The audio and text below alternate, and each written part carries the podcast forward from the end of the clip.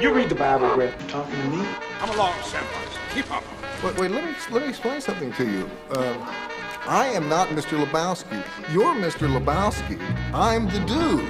I don't know how to put this, but I'm kind of a big deal. Well, there's past So what you want? Jesus freak. I got a bad feeling about this. King Kong ain't got shit on me! Do I really look like a guy with a plan? Each and every man under my command owes me 100 Nazi scalps. Starting to see pictures, ain't you? Oh, wow. Thank you for that. Hello and welcome to the Film and Loathing podcast for Wednesday, October 16th, 2019. This is episode number 46, and I'm Chris. I'm uh, I'm Zach. Coming up will be, I know. Coming up, we're digging into Hall of Fame review number nine, where we'll be discussing Oliver Stone's Natural Born Killers in lieu of discussing Gemini Man, despite Chris's reservations and crying. tears were shed. We'll also be talking about some other things that we watched here in the last couple days and whatever else comes up along the way. How you guys doing? Thanks for tuning in. Thanks for listening. Thanks for downloading. Thanks for streaming. What other ways can you listen? Is that about it? That's about it. Live. Thanks for tuning in live for those who did.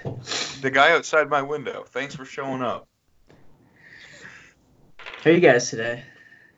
All right, I'm tired. Are you? Jesus. I had a pretty uh I had a pretty humanizing moment this morning, Chris, on my drive back from Denver. I was working. Well, Chris, I drive a nice Mercedes Sprinter van for work. It's Mhm. pretty sweet. And you get to see a lot sitting that high up, you know? Yeah. Seeing out the other cars. So I was coming down the interstate. You know, I had bagel in one hand, coffee in another. Naturally, naturally. And I see this, look over at the car next to me. This beautiful blonde woman, Chris. Beautiful. Mhm. You'd have Beautiful. loved her. you probably even want her telephone number, Chris. She was so beautiful. I mean, if you have it. And she was just oblivious to the world, going to work. And what does she do, Chris? But take that index finger of hers and cram it right up her nose Really? and start digging around. Oh, yeah. Mm. She Mhm. did the whole, like, one of these things, like, How she twirled? oh, yeah. That that means that means that you're not just digging for bogeys. You're clearing space. You know, you're taking down the trees in the rainforest on that one.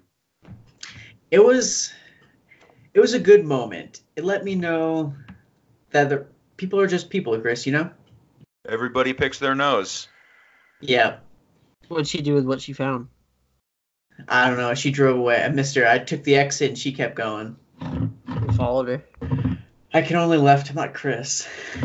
I would say there's a 40% chance she ate that booger. I, think I mean, she looked. that. I mean, she you think looked. it's lower? No way. I mean, she looked like she looked like one of those women. You know, like she's gonna pick her nose, but she's not a an animal. She's not Chris. She's not Chris. well, you know. You love the bogeys, you love the bogeys. What can you do about that, you know? Eating them Yeah, since I was a kid. Tapeworms. Yeah, well, my immune system is stronger than any of yours.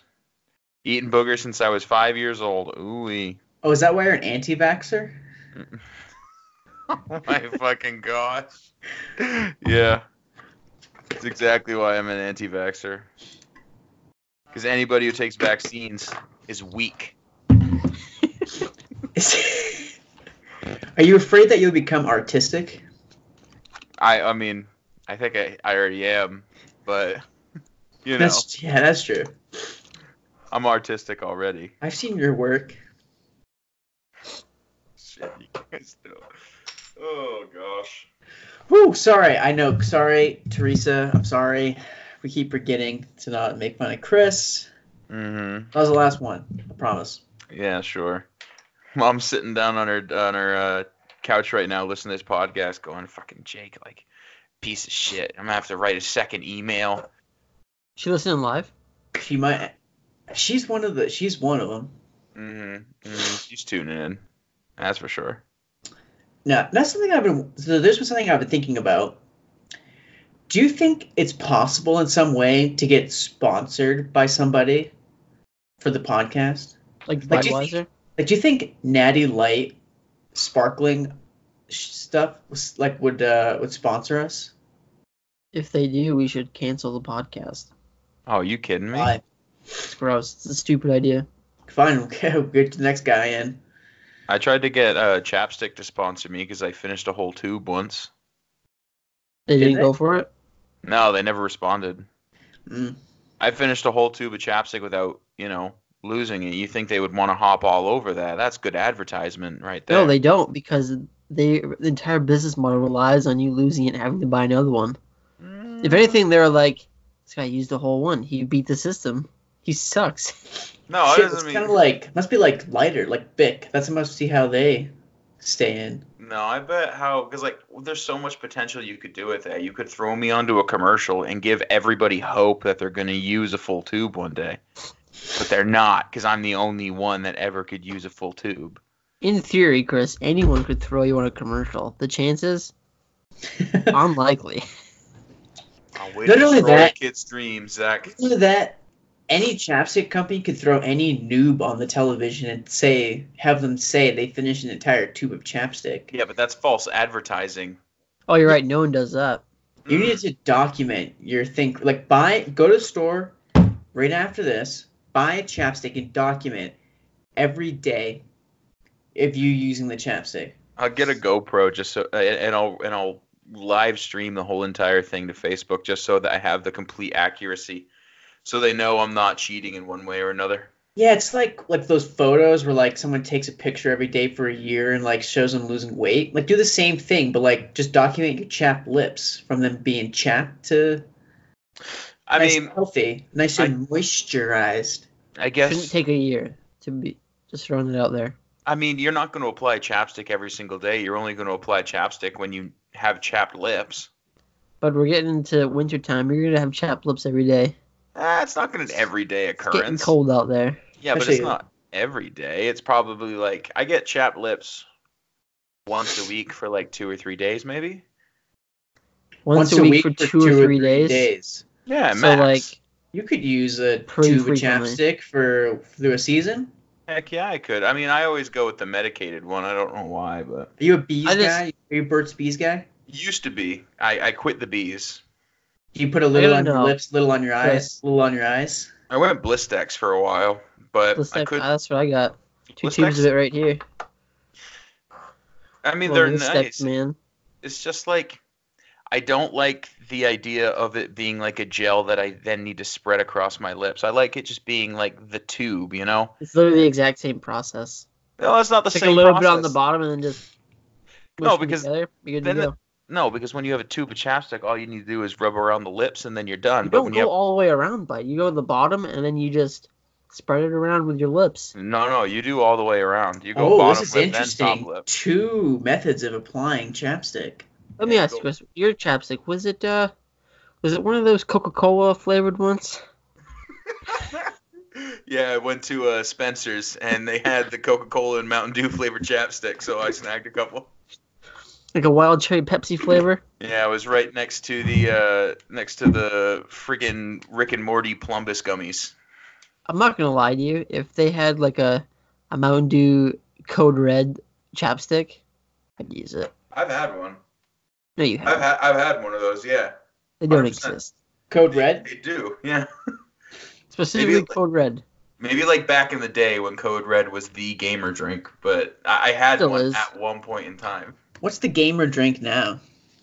Like Surge. Bang. Oh, the Bang is that's right. Bang that energy drink. Surge made a comeback for like a couple months there, but Faygo. yeah, I mean Faygo never went out of style, so. Well, Zach, I'm currently looking at a unopened Mountain Dew Code Red lip balm. Yeah, but I don't want to buy in bulk. So you can only get one of the big box commercially like produced. Yeah, I want one of like a box of 100. Who's to say I'm not looking at a box of 100? So I'm probably looking at the exact same thing you are. Doubt it. You can buy it on Amazon. Why would put that Dew debate? Code Red, currently unavailable. When will it be back in stock? This chapstick discussion might be the best opening for the podcast we've had yet. The chapstick application. Yeah. Go on mean, eBay. It's a very heated debate, you know. It's a topic that generally people care about. So Mountain Dew Code Red. I mean, I ate a root beer once once too. You ate one? Yeah, I just I I unfurled the whole thing and then I just Chris, he mistook it for a, a root beer barrel. Two, Tootsie Roll. no, Oh that's God. that's honestly the reason. Did you find did you find some bulk ones there? No, I found something better.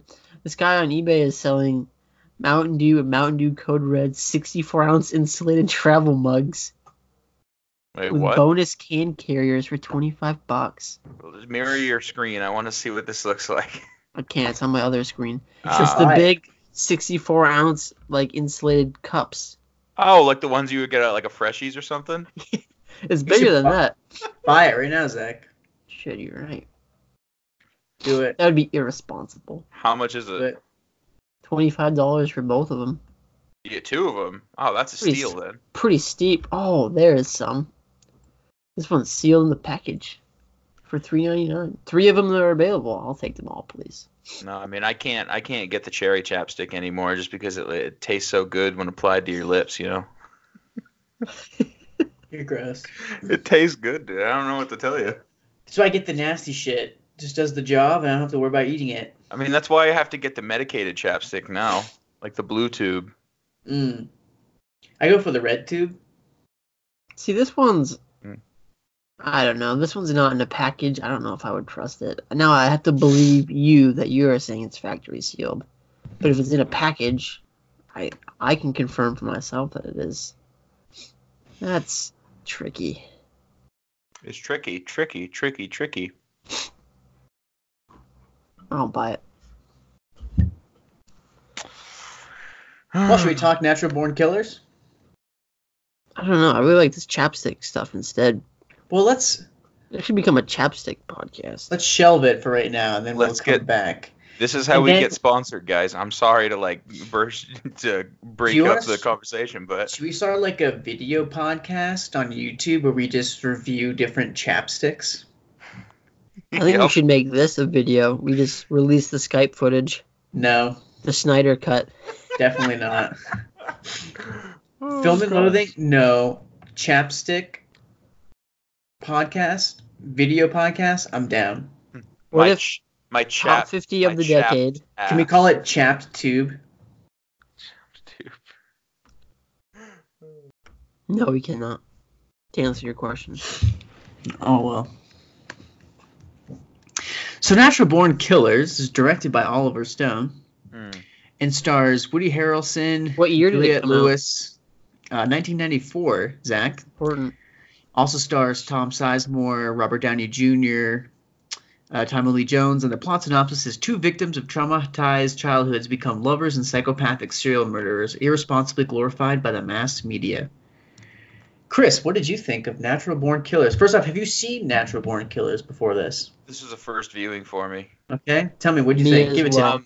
No, no, no, no, no, no, no, no, Yeah, no, yeah. no, no. That's I not wanna- how this works. Wait, I both want of to you? hold off. No, you go first. You have to ex- set the scene. Tell us why you chose this. What made you want to select it for the Hall of Fame? Because Well, this, Zach, this is no simple. small matter. Well, Zach, it's real simple. I was looking through my Blu-ray shelf the other day, and I was like, hmm, I haven't seen Natural Born Killers in a while. I don't have anything to review next week. It could be a good Hall of Fame choice. So what makes be. you feel is deserving to be in the Hall Yeah. of Fame? What makes it deserving? I have lots of Blu-rays. You know, Devil's Rejects, House Thousand Corpses, I mean, why does anything need to be in the Hall of Fame, really? You know what I mean? because it I mean, is a why is there even- He, he Why makes. is there even a Hall of Fame? I mean, Jake's You know making what a I very mean? valid why, point. why is there even a podcast? Why is there even movies, Zach? You can see All these yourself out. questions. You can just. I mean, Chris will Just continue take this this without so- you. Let's just The world is this so so much far. bigger than your Hall of Fame review, Zach. Like, No. get with the times. It isn't. Why should it be nominated, Zach? Because I feel like this movie is a more interesting look at what the Joker was trying to get at. This is going to be very interesting because I feel that it is worse. Really, I can't wait to chat with you about it. I have been looking forward to it, Zach, since Friday when we discussed Joker. Um, I like Natural Born Killers. I guess I'm not as high on it this time around as I was the first time I saw it. That seems Let me ask you: Was the first just- time you saw it when you were 12? the first time I saw it was when I was 23, I think. Oh, Zach. 22. 23. 22. It's like that Jim Carrey movie. Saw that in theaters, by the way. That's that's the best thing I've ever heard. Um, yeah, not as high on it this time. I, I couldn't even exactly tell you why, really. There's like elements that I like, elements that are just kind of okay. I think, I guess part of me really wants, to, I just think the question I always think about in my head, and I don't know if it matters or doesn't matter, is why the cutting? Like the different cutting of to black and white to insane colors to normal to tilted like all the ch- cutting around. And the only the only thing that i could think of that's that, that seems logical is just that they needed that cut they needed that to tone it down to get an r rating to release it in theaters. Kind of like how that's not why they cut to black and white all the time? No, oh they they only they only cut four minutes of like extreme violence to get the R rating. The constant cutting and stuff was always there. Okay. Well, then why? Do you know why they have it this way? Is it just is it literally don't. just supposed to be the the Oh. chaotic nature of Mallory and um Who I don't and, uh, find Mickey? that particularly chaotic. Maybe they just threw it in because they just wanted to do that. Maybe Chris, Yeah, that actually probably is it, Chris. Because know? most filmmakers have The old no duplicity theory. they don't have any creative control over the movies, and sometimes they just do things. I mean, them choosing that is their own creative control, but maybe they just did it because they were like, you know, it would be cool. Nothing We in a movie is Did planned. this? No, maybe this wasn't. I'm not gonna. I don't know. Planned, yes, but with purpose, maybe not. The only movie I can think of that wasn't planned is the one I can't remember what the guy's name is, but he filmed the chessboard, and the only way he determined the shot, like in like how he would set up the camera and the zoom he'd have on it, was based by die like rolling dice. Oh, that's, the only cool. thing I've heard of that's truly random and not and not set up. That's like how Chris makes a movie. Was it a good movie, Jake? I haven't seen it. I don't even know what it's called. I don't even remember the guy's name. Well, get on that and let us know. I don't even know what I would Google. Movie based by dice roll.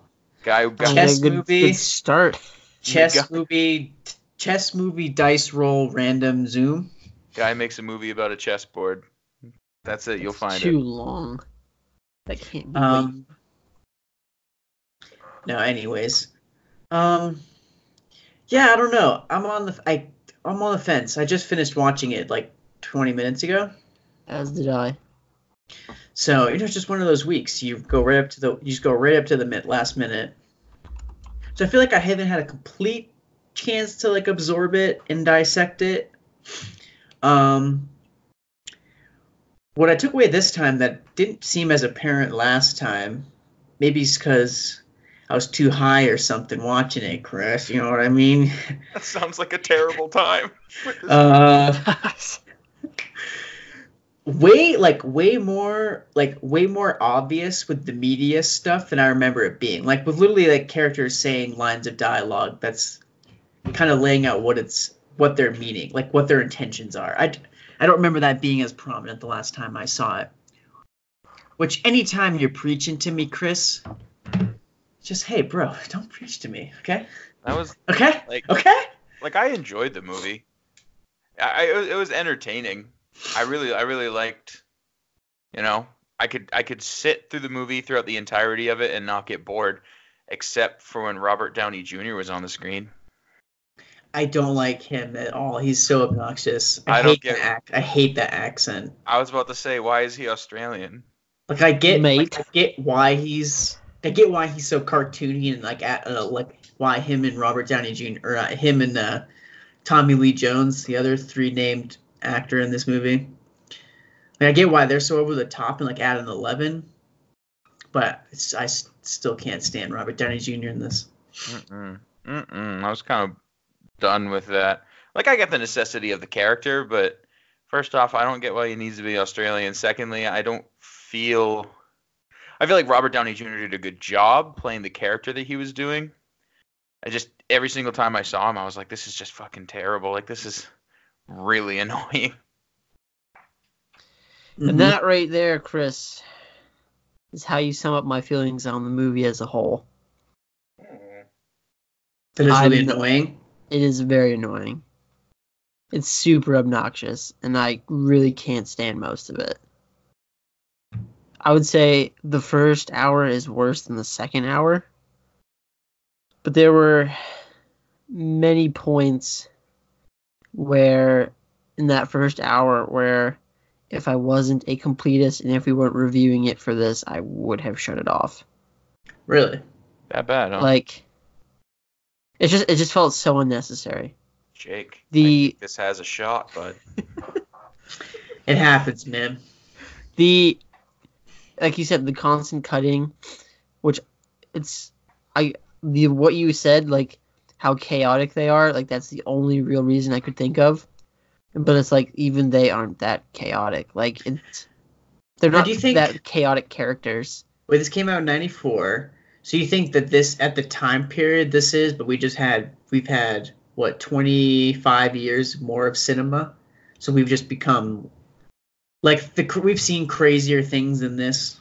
i don't think so there's over 3000 cuts in the movie that's a lot if you're wondering It It's is a like- lot, yes. six times more than the average movie six times. I read because I read something like about it, and it's this movie has over three thousand cuts.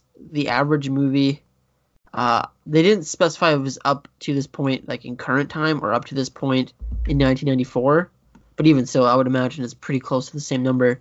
Is between five and six hundred cuts. There's over three thousand. That's a lot. So many cuts. I didn't understand why half of the cuts were hap- like more than half of the cuts were happening. I don't get why we're cutting to black and white. It seems very much just a style thing that Oliver Stone chose, and for me, it just doesn't work like at mm-hmm. all. I don't. I think the saving grace of the movie is that Woody Harrelson and Juliette Lewis are very good in it. I love Woody Harrelson. And I think Juliette Lewis is better than he is. Really? Yeah. No, I don't think as a whole. Well, I guess we do get to see her show more of an emotional range throughout the film. He's Where- very one note. Yeah, whereas Woody Harrelson is very much always in that character, always. You don't get to see much. Like Woody Harrelson's big moment, I guess, would be the interview before all that stuff goes to shit. Mm-hmm. And that seems like a very young Quentin Tarantino thinking what he is saying is very clever, and it just isn't. Yeah, though, I mean, not much of this is Quentin Tarantino, though. Just the story I concept. So much of it was rewritten. I that seems very Tarantino. I'm very They might curious have if that is kept- something that was kept. Well, they might have kept that, sure, but I know I do know a lot of it was rewritten. I know he Oh. hates the movie too. Yeah. I was 'Cause a his- I the guess- interview scene. I guess his version follows the journalists, not the killers. Right. which you know I feel would be a lot more interesting than what we get. So, do you really want a two-hour movie following Robert Downey Jr.? I was about to no, say. I don't want to could follow the. Robert Downey Jr. like character.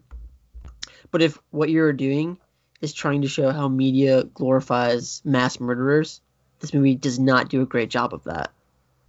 Mm, no, I mean it kind of does. It's always there. There's always Where? there's always something going on. Well, like it opens up him reading a newspaper, and right on the front page of the newspaper is their killings. And it's on the radio. It's on the news.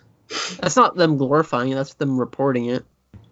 No, but I think it leads to where it's going. That even the, cause you know, like think about now, like news reports refuse to name the the names of killers because they don't want. Very They don't wanna give them the happen, credit. But sure. Sure, well, maybe in other places where they treat this a little bit more delicately, delicately than the United States. Like they try to like cut out the names of killers so that you don't glorify them and give them the credit that they were looking for. So to start having all these little bits and pieces showing them, like it shows them contributing to it, and of course it gets fueled at the end. But like most of the reports that we see are not again, it felt like they were just this thing happened, here's what happened. Like the only scene in which I feel like it even remotely even gets to the point that it really wants to is when they're showing the interview footage of people being like, "Oh my, Mickey and Mallory, they're so cool." Like that Yeah. is when it, it's kind of starting to get where it wants to, and then we don't really see that again for the rest of the movie. And I think you're supposed to take from the Robert Downey Jr. character that like, look how invested he is in these murderers. Like that's the media glorifying violence. Like, no, it isn't, and it's just it could have been a lot better than it was. I don't think it, is it about glorifying or is it just paying so much attention to something like that? Um, is what Well, the Robert Downey Jr. is trying to show? Because to me, that doesn't seem like something that would be considered glorifying. Well, it's it's paying so much attention to it to the point where it is glorification. Ooh, explain that to me.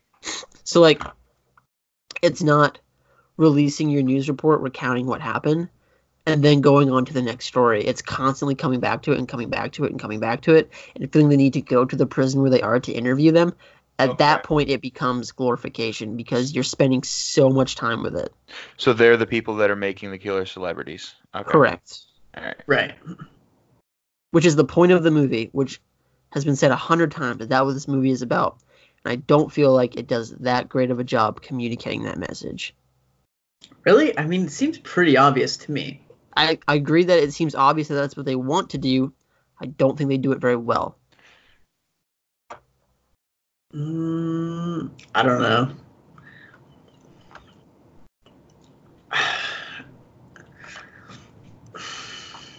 I wouldn't say that they don't do it very well.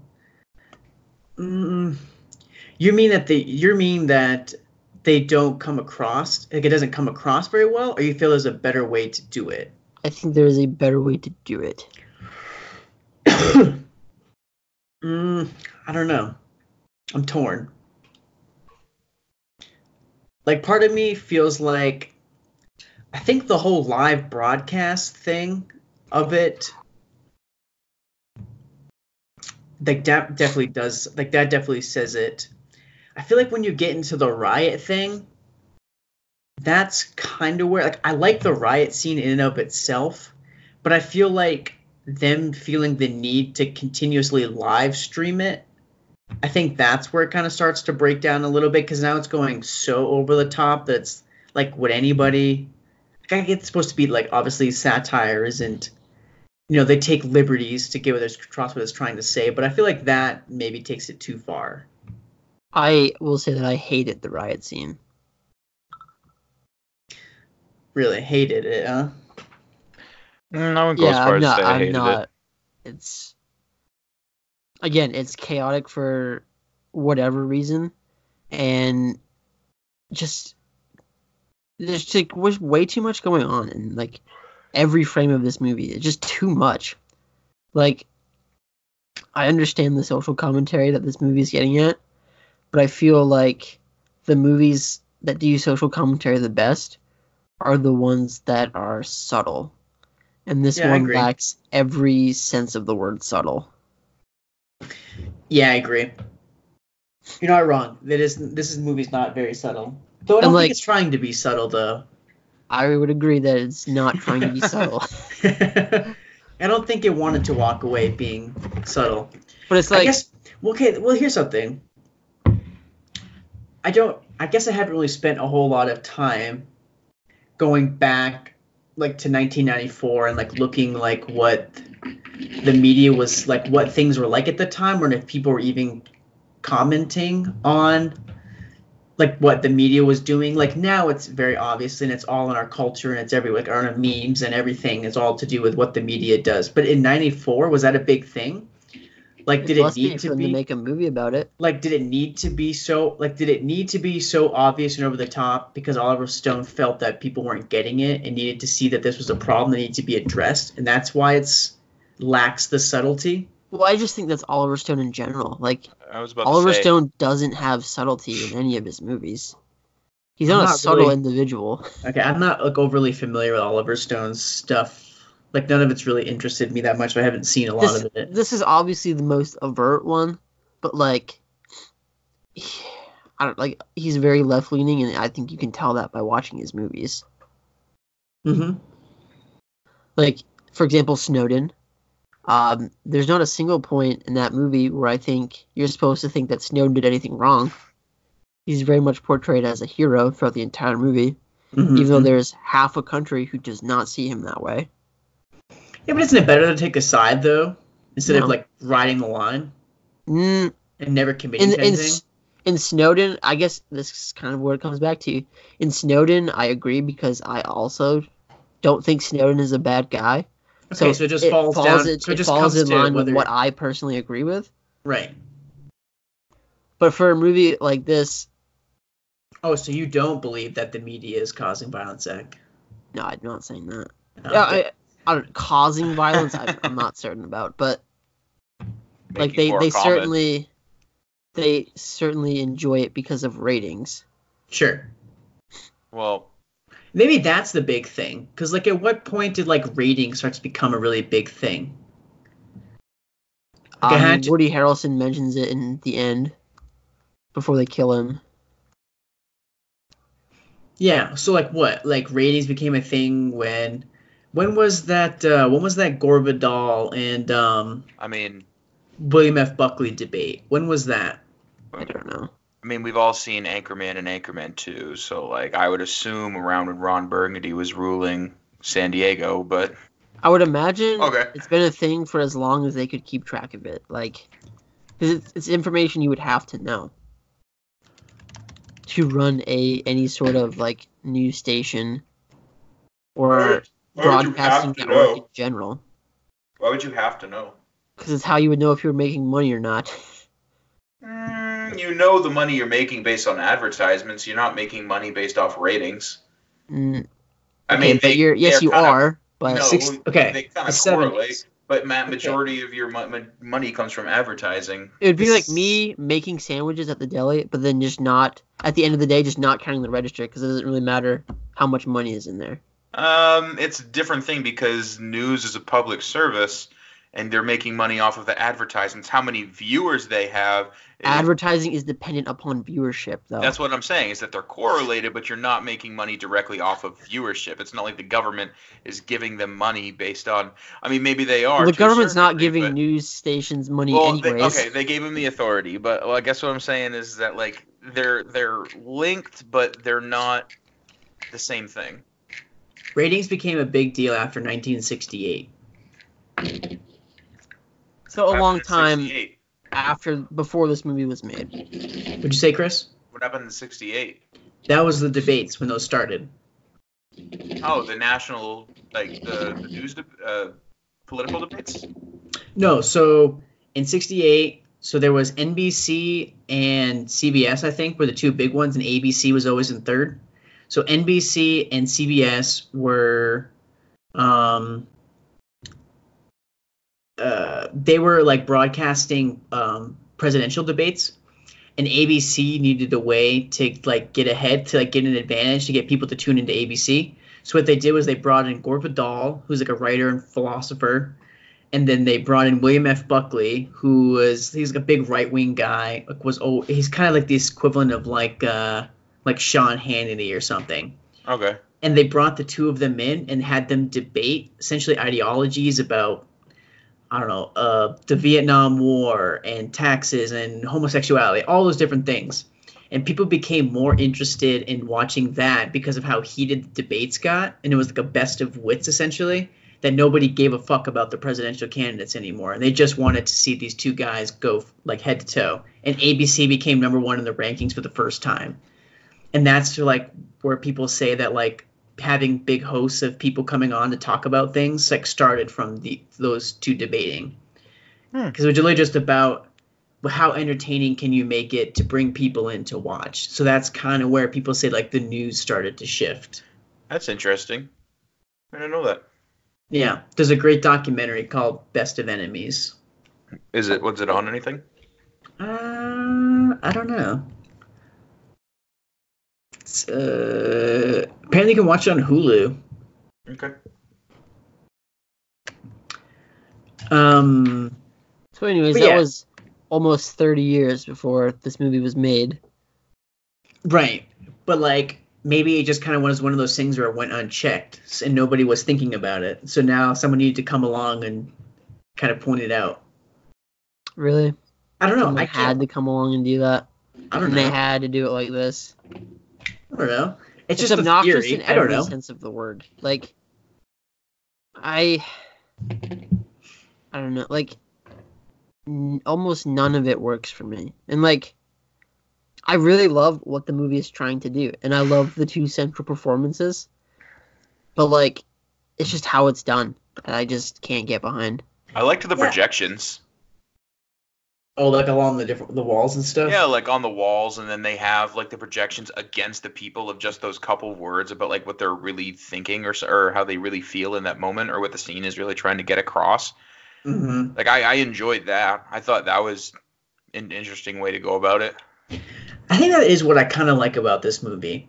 Like it's so over the top that like it's guaranteed to set you on a side. Like I there like I guarantee there's nobody that's like eh, Natural Born Killers is all right.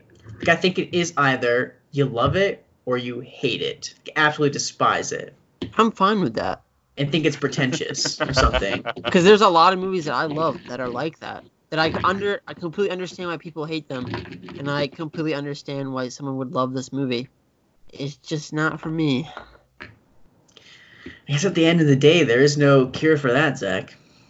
Like, here's one thing that drives me insane, and Give it this movie is very guilty of it, and it's me being told that these people are bad when you could just show us that they are bad.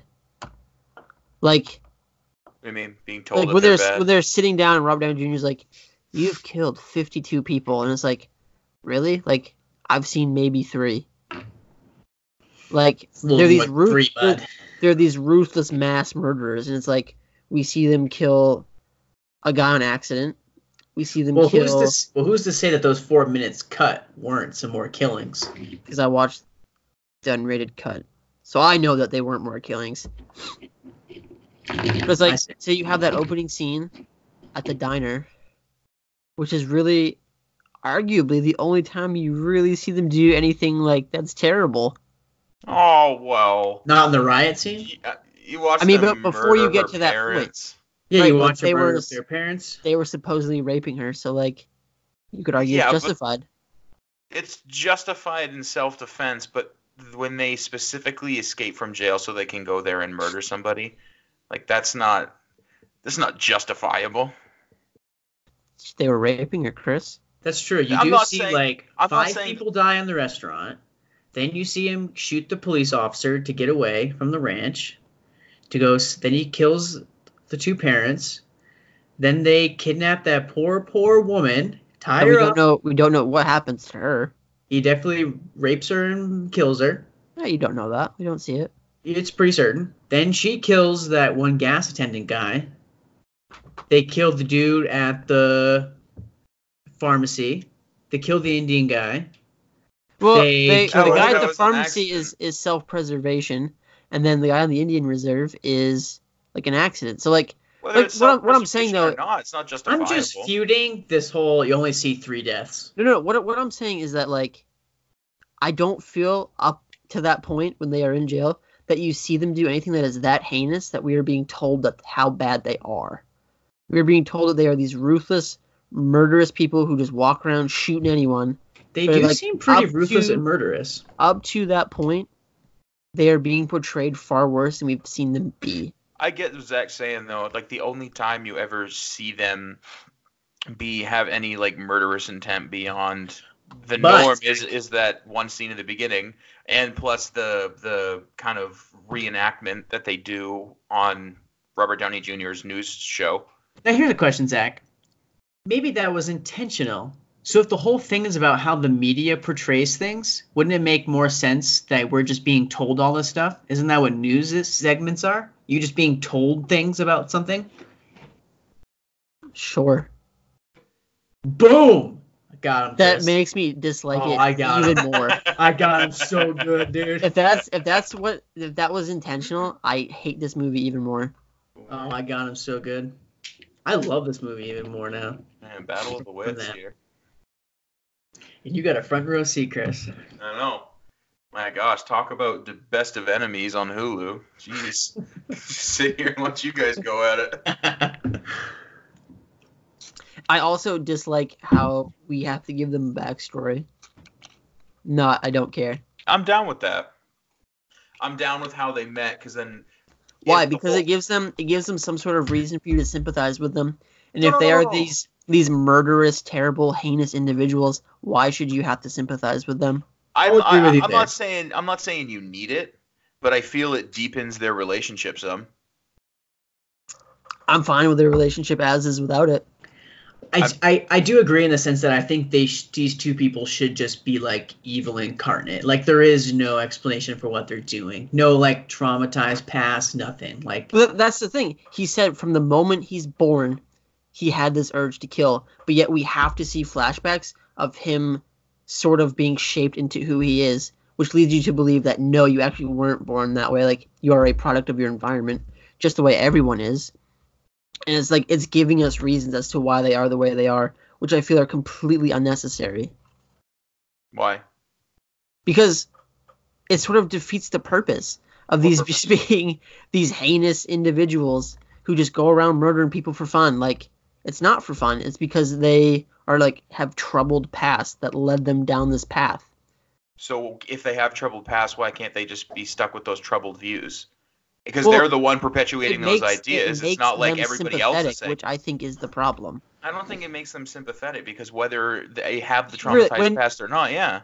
You don't think Juliette Lewis's character is sympathetic when you find when you see hmm. Rodney Dangerfield groping her ass. You're not like, ah man, I, that's kind of shitty. Like For that moment, I'm sympathetic towards her because at that moment, she hadn't done anything wrong to that point in her life. But you don't think that has skewed her entire relationship with men for the rest of her life? I'm not saying that. What I'm saying So to the is, point where is where a man is coming onto her that now she fires back and kills him.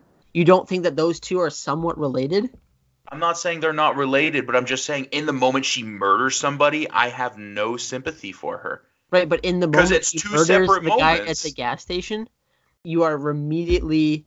I even think they cut back to Rodney Dangerfield in that sequence, so you're supposed to connect the two, which would and for like therefore would invoke some sort of sympathy because of what her past is like, which makes her sympathetic in that moment.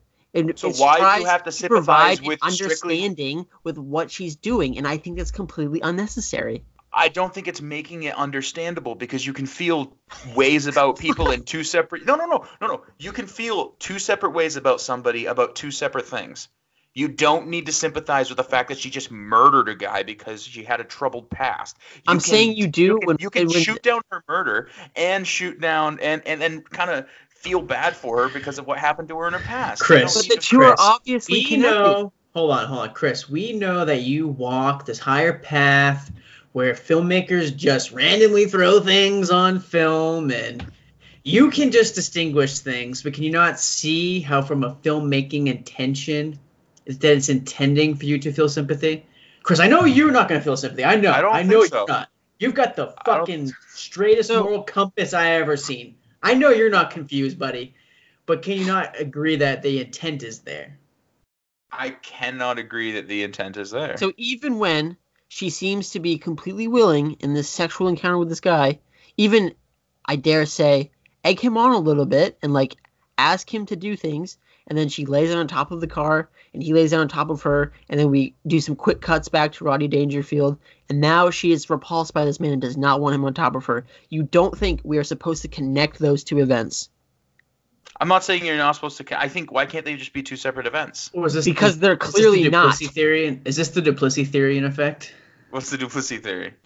That the guy was just like, I'm not liking. Oliver Stone was like, I'm not liking this. Just the straight her on a car. Can we just get some cuts of anybody got Rodney Dangerfield? Let's just cut Rodney Dangerfield in here a couple times. You're saying break you don't see why those action. those two events have to be connected, and I'm telling you, Oliver Stone is purposefully connecting them. And I'm saying that Oliver Stone is purposely con- maybe purposely connecting them right there, but I don't understand why they have to be connected, even if that's his intent. because he's telling you that they are. That's He's telling me, but I'm the viewer, so why can't I pull my own experiences out of something I just watched? So you're you you're just sitting there and you're watching that, sitting on your couch, and that guy gets on top of her. We cut back to Rodney Dangerfield, and you're and I'm feeling bad for it. That "What a what a strange time to cut to Rodney Dangerfield." But these are clearly two separate events. no, no, I'm It's not like, saying that they're two separate events. Like I'm But saying, I but think they may be filmmakers linked. do do random things, so I'm just saying. kind of get it. I do, all I'm saying is that they may be linked, but why, as the it's not- viewer, do I not have? No, no, no, no, no, no. They They are. are. They Okay, definitely fine, are. Fine, fine, fine, fine, fine, fine. They are linked. If that's Oliver Stone's intent to have them linked, they are linked because it's his movie. But me as the viewer, can I not pull different things from it than what he intended for it there to be? You, You can, can. pull different things if you want, but one of those things cannot be these are two separate events. Because as you just stated, he wants them to be linked. So what you pull from that cannot be, well, I see them as two separate events. They're, they're two not? separate events. One Why not? happened Do in the past, one happens right now. They can't be Do the same. not get do you not get themes and stuff, Chris? Like I like you don't look this into has been things a very little bit. clear from day one. It's, This it's, isn't news. Like when you watch a movie, is everything just incredibly literal? Uh, kind of, yeah. this must have been a very tough movie for you. I enjoyed it. I enjoy. I thought it was entertaining, like I said. I'm just trying to think of some other movies that rely really heavily on symbolism that would be funny to just think of it really literally. Fucking High Life, dude. That would be Fucking High Life, yeah. that one. That one was an interesting experience. Look, I just did. That was just a very roundabout way of me saying I don't like the backstory. I don't need it.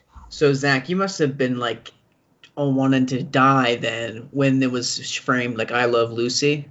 I hated that whole scene. I had a feeling. The laugh When I think about this movie, there's really nothing about that I can think of that I like. Ah, it just makes me want to love it so much more. Just get on a fever dream, dude. Just get on a fever dream and give it a watch. I went out and got this on Blu-ray because I was like, oh man, I know I'm gonna love this movie. I, will own it, and then I'll listen to the commentary track, and it's like, I'm gonna try to return this bad boy. Yeah. Woof. No, because that guy, that guy is listening to the podcast right now, and he's just gonna be like, "I know you fucking didn't like it, dude. That's the only reason you're returning it." Oh, I thought you meant Oliver Stone was gonna be listening to it, and I was gonna say, you're I a mean, hack. is You've too. always been a hack. I mean, he's listening to it too, obviously. Well, Chris, it's been made very apparent what Zach and I think of it, but what do you think? Actually, think of it. I thought it was entertaining, and I would watch it again if I had nothing else to do. Glowing But- praise. but you know, it's not a great movie by any No. any stretch of the term, though. Now, do you think that's just because you don't get subtext? No, There's be- no subtext in this movie, though. I got, I got, I got the whole approach. I got, I got the whole what, what the movie was about. I get like the media shit. I understood that, but that doesn't mean it was good. Because it wasn't. It wasn't Fair that enough. good. Like I said, Fair entertaining because I would watch Woody Harrelson do his thing in this movie, you know, ten times a Sunday because I I really enjoy Woody Harrelson. I think his character design was awesome. So I I just wish that like I wish it didn't feel the need to be as crazy and chaotic as it was and could have just told a somewhat straightforward story. Like Mhm. I I wish you would drop the satire and just make a movie and then let there be some subtext about what the media is creating with their representation of violence. And I think it would have been a a lot more effective and B, it would have been more entertaining. Like, let us just watch, let us watch Woody Harrelson and Juliette Lewis do their thing, and then we can kind of cut back and forth between how we can see what is happening, and then we can cut back and forth what the media is portraying it to be. But I just made a better movie than Oliver Stone. You fixed it, man. You fixed it. call him up, dude. You know that movie you made 25 years ago? Well, listen to this. You should have done Don't this forget- instead. Don't forget the lifeless hack part. Yeah, you are a hack for life. Well, at least I'm making bold choices with my Hall of Fame picks. You guys is have a choice. That is that is true. Do you have anything else to say about Natural Born Killers then? Um, I'd say let's put it to a vote, but it seems pretty obvious. you never know. You do never know. Do I have anything else to say? Um, it wasn't as violent as I was thinking it would be. No. Um, Reading about like two- the controversy that like it was censored in some countries and like some countries banned it, I was expecting something like way crazier than what is there. But I guess it, it was a different time. Totally different time. But at the same There time, was- Pulp Fiction came out this year, and I feel like there are scenes in that that are more violent than most of what's in here. Maybe. I don't think so. Seems pretty on par. You're gonna say something, Chris? Oh, um, that key lime pie he was having in the be- be- beginning just looked like Jello on a pie crust. Key Isn't lime that pie what key lime pie is? Uh, to me, it's not that green. To what my experience of key lime pie is, it does not look like that. You've seen The Shape of Water, bud? I've seen The Shape of Water. It's got some. It's got some good key lime green pies. It's not. It's not green in my mind.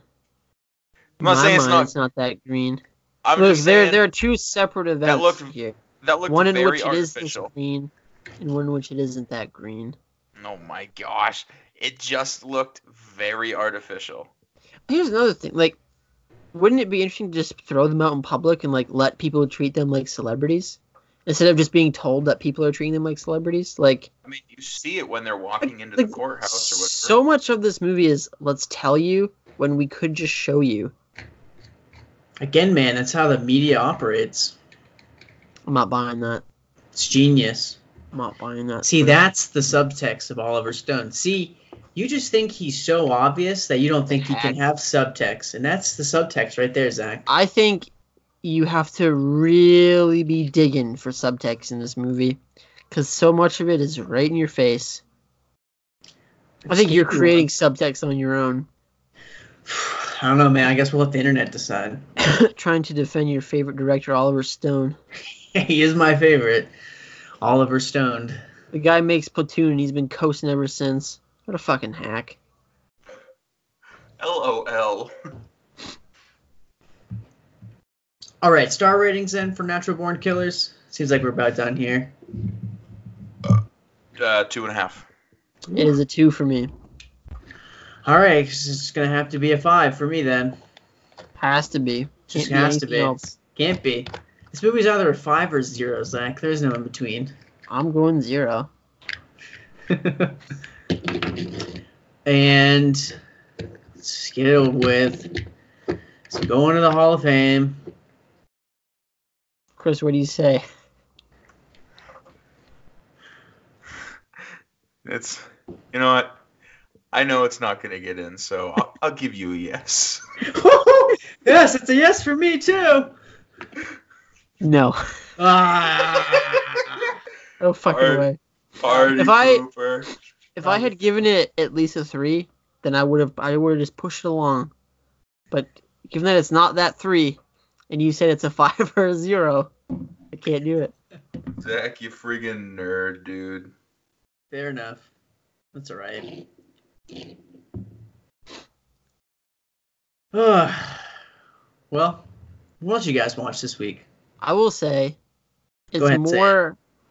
It's more of a tragedy that Mulholland Drive didn't get in than this one. That is more of a tragedy. I still don't regret that decision. It's alright. I also don't regret not putting in the Curious Case of Benjamin Button or Gangs of New York. My fucking gosh. you know, and I gave you the yes vote, and now you're sitting here talking shit.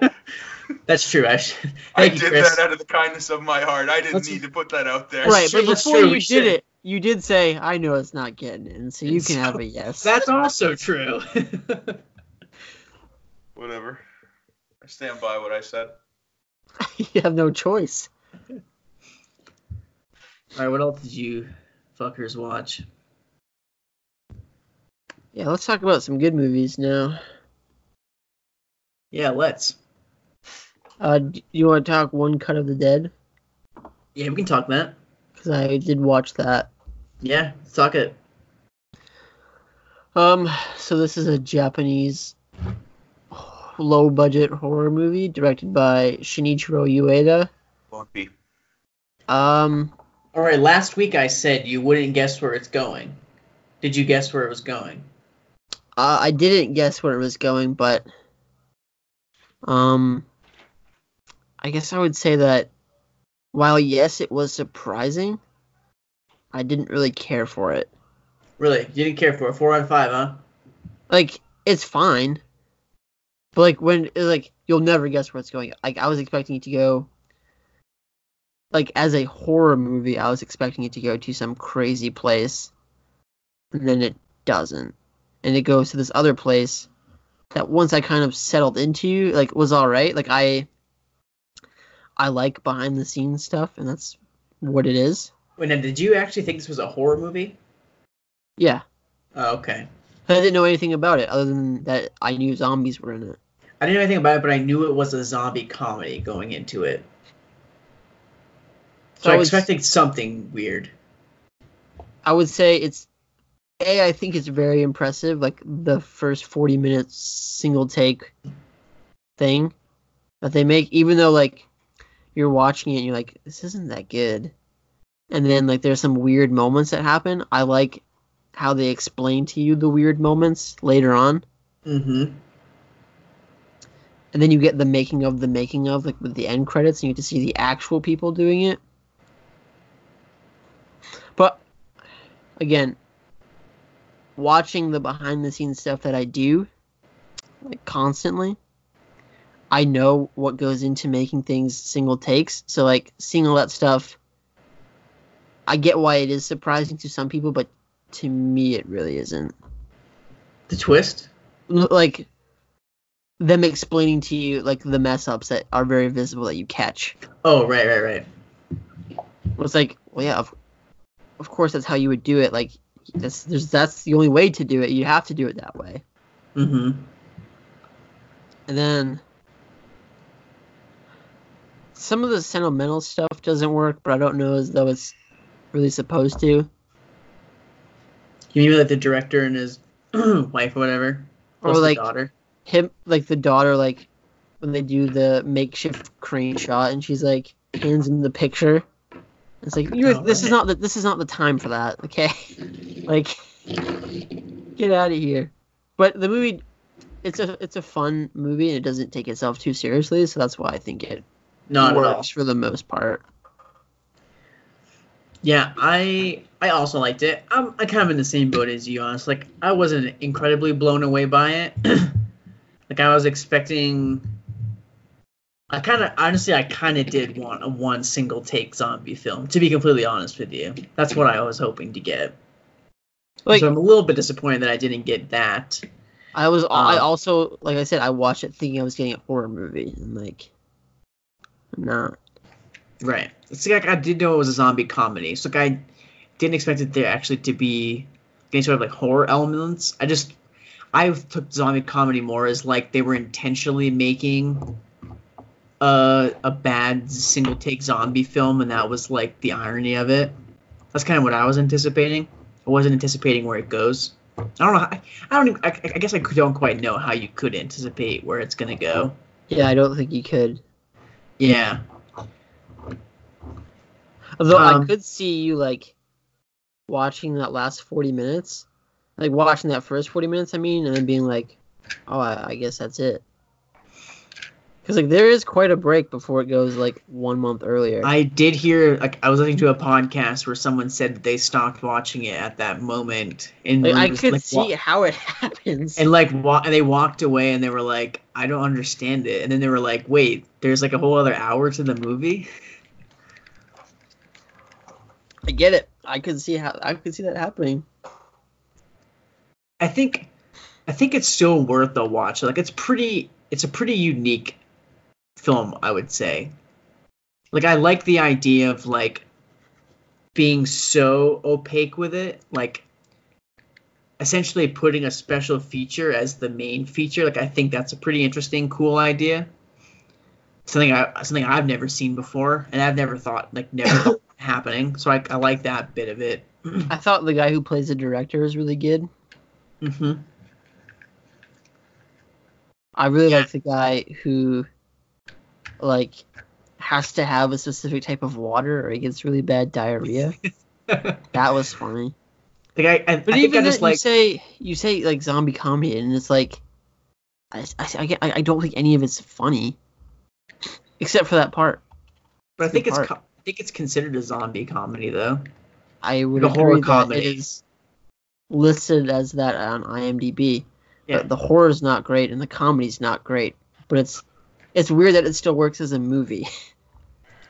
Yeah, I think maybe more of it's like an ironic comedy type thing. Because it's or maybe it's just those simply those genres because nothing else really fits it. or maybe It's definitely not know, a drama. there's some there's some cultural stuff we don't understand. Maybe it's hilarious in Japan. Maybe that could be too. We just don't, don't get it.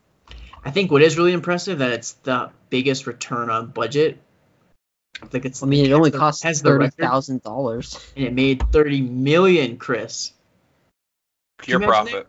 Thirty million dollars off a thirty thousand dollar budget. You make it seem like that's that's a lot of money. I, I do make it seem that way because it is. I mean, I mean, if I only you you saw watch my it- bank account. and you're like, Mister Thirty Bucks.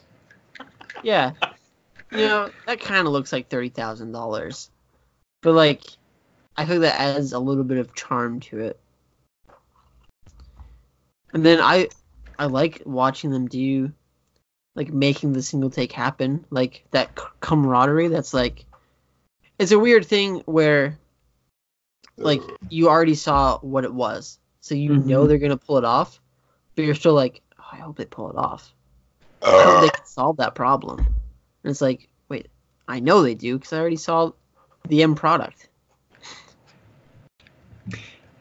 I think, all in all, I think this movie has it's it's kind of got like a charm to it. You know what I mean? Like, even if it's not particularly great, like it's got this charismatic charm that I think you can just get behind. It's, It's like got this je ne sais quoi. Exactly, Chris. Thank you. it's like a Rob Zombie movie. Almost. It's not great, but you can't put your finger on why you love it. It's, it's not exactly like uh, a Rob Zombie film in that regard for me, but I understand your analogy.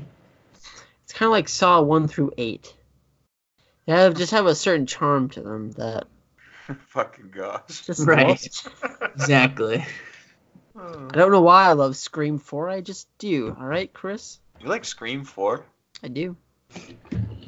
I would go ahead and say, tell you, Chris, that it's the second best Scream movie. It's definitely not the worst. That's true. It's not the worst. Number three is definitely the worst. Number three is pretty fucking terrible. guys ever want to talk Scream, that's something I can actually contribute on. So All for it.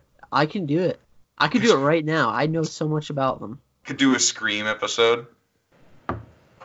There's time. All right, Chris, what'd you watch this week? Um, I watched Moneyball. A Oh. rewatch. I like it. I don't think Jonah Hill's anything special in it, but I like I like the movie. The rest of the seen- world disagrees with you. Oh, Never I understand why, but it just didn't seem like there was much opportunity for him to really shine in the movie. Um, But you have to think like before that he did like super bad. so give him Most Improved Player. Don't give him a nomination for MVP. You know? He's not getting a nomination MVP. He's getting a nomination for Six Man of the Year, like best supporting role. Okay, that's still different from Most Improved Player. Most Improved Player could have gone to Luke Walton of the Lakers if he really just wanted to become better. So if he wanted to improve, yes, he could get Most Improved Player of the Year. That is correct. But it's just like I just don't think that he was as good. He was good. He was good. He wasn't as good as everybody said. I like how it focuses on Billy Beane throughout. Like they could have made it like a classic, like you know, rags to riches baseball team, or rags to not so riches baseball team. You know, uses what they have to become a championship caliber team, but instead they're like, how did this dude build it? and I felt like that was a really cool way to approach it. I wasn't a big fan of all like the going into the past, like Billy Beane's past stuff. I get why. I I I guess I like to say that they didn't focus on it a whole lot, which was kind of nice, but I could have done without it. Um, Phil Seymour Hoffman. This is the most rugged I've ever seen the man, and I lo- would love to see him be a rugged dude. he's the My coach, God. right? Yeah, Well, he's- you're not going to see anything rugged by him, Chris. I know. Pretty That was- rugged right now. Casket sealed tight. you fuck. you fuck. Andrew's gonna listen to that and he's gonna be like, "You fucking asshole." Yeah, I used to tear up a little bit. Yeah. Um, good movie though. I definitely think it's gonna be in my top fifty. Like I really liked it. Really? Because you've only seen 50 movies. I mean, that's definitely part of the reason, but Well, it's this makes- still good enough. This makes 47, so we still got three slots to open up. I Three- still have, I still have two more movies to talk about this week. All right. Whoa! Shit. Yeah, yeah. This guy went on a fucking spree. Heck yeah, I did. Plus Well, one one TV show. Okay, nice. Well, I checked out a little flick that I know Zach's been dying to see. Stars Natalie Portman. Lucy in the Sky? I went and saw Lucy in the Sky. I bet it's amazing. It's probably the worst movie of the year. I don't know about that. Honestly, it's pr- it's pretty bad. Worst movie of the year? Like, there's I really wanted to like it, and there's some things that I do like about it, but it couldn't be more obvious that it's from a first-time filmmaker. That's rude. and just chocked full of so many cliches that are hard to get by. I find it that- hard to believe it will be worse than Hellboy. I will say that. Maybe I haven't seen Hellboy. One thing that drove me absolutely crazy about Lucy in the Sky was the obvious aspect ratio changing throughout the entire movie. It is absolutely constant and it bugs the shit out of me. Worse off because I know what he's trying to do, and that's where it comes in like the cliche first time filmmaker. So, like, scenes where she's like astronaut training or in space or anything like that, 16 by 9. As soon as they want, like at any other time when she's with her family, uh, at a party, anything, it's in 4 by 3. Oh, because she's so claustrophobic on Earth. Got no space to roam. Give me a break, Noah Hawley. We're gonna about a hack, Zach? Noah Hawley. Oliver Stone. Dude put out one movie. You He's can't not a call him a hack. hack after one movie. it's you got a lot to learn, bud. You got a lot to learn. Another thing, I Yeah, was Jacob, like, Jacob will teach you all the movies under his belt. He'll show you the ropes. I was gonna learn if one thing I was like, at least this guy's redeeming thing is that he's not going to use the sky, Lucy in the sky with diamonds, because that would just be too obvious, right? I would be mad if he Wait, didn't hold use up. it. Did he use it? He uses it. Nice. It's pretty annoying. How yeah, I don't know. How was the port though? There's another thing. So, like, the whole thing is based off Natalie. Okay, so I guess I should say it's about Natalie Portman plays an astronaut that goes into space, and upon returning from space, she realizes how small and insignificant she is, Chris. Ooh. The whole time I'm thinking it, I'm like, how did you go through all of your schooling? How did you go through all your training before even going to space? And never once did you consider that you're just this small speck on a rock rotating around a star? Like, how did that never cross your mind before going into space and seeing Earth? Oh Let me no. ask, have you ever been to buy it. space, Jacob? No, I've never been to space, Zach, and that's the point. I know how small and insignificant I am. It didn't need me to take looking at the Earth from the Yeah. ISS. Hold on. Knowing you are and experiencing how small and insignificant you are are two different ball games. What's the Boom. difference? I know it. I know it. I'm already accepting it. The only thing Okay, I could do is just You know it. that oh, look know at Jacob. He's so advanced. you know that you could get kidnapped at any time, but I couldn't. you don't know what it's like to be kidnapped. I know that I could not be kidnapped at any time. Oh, sorry. Oh, That's he a watched the art, challenge. he to watched any the art, kidnappers out there. he watched the art of self defense, guys. So let's. I know a little No, bit no, about no, no. karate, but Okay, so first off, okay, first off, Chris, per usual, the analogy doesn't fall because I don't know. I don't know I'm going to be kidnapped at any point. I'm not saying you know you're going to be kidnapped. What I'm saying is, is you will be kidnapped. you kidnapped. have you have some sort of idea what it would be like to be kidnapped, right? No, I don't. Not really. No. But Okay, philosophically you don't know what it would be like for somebody to come up and just grab you and throw you in the back of a van.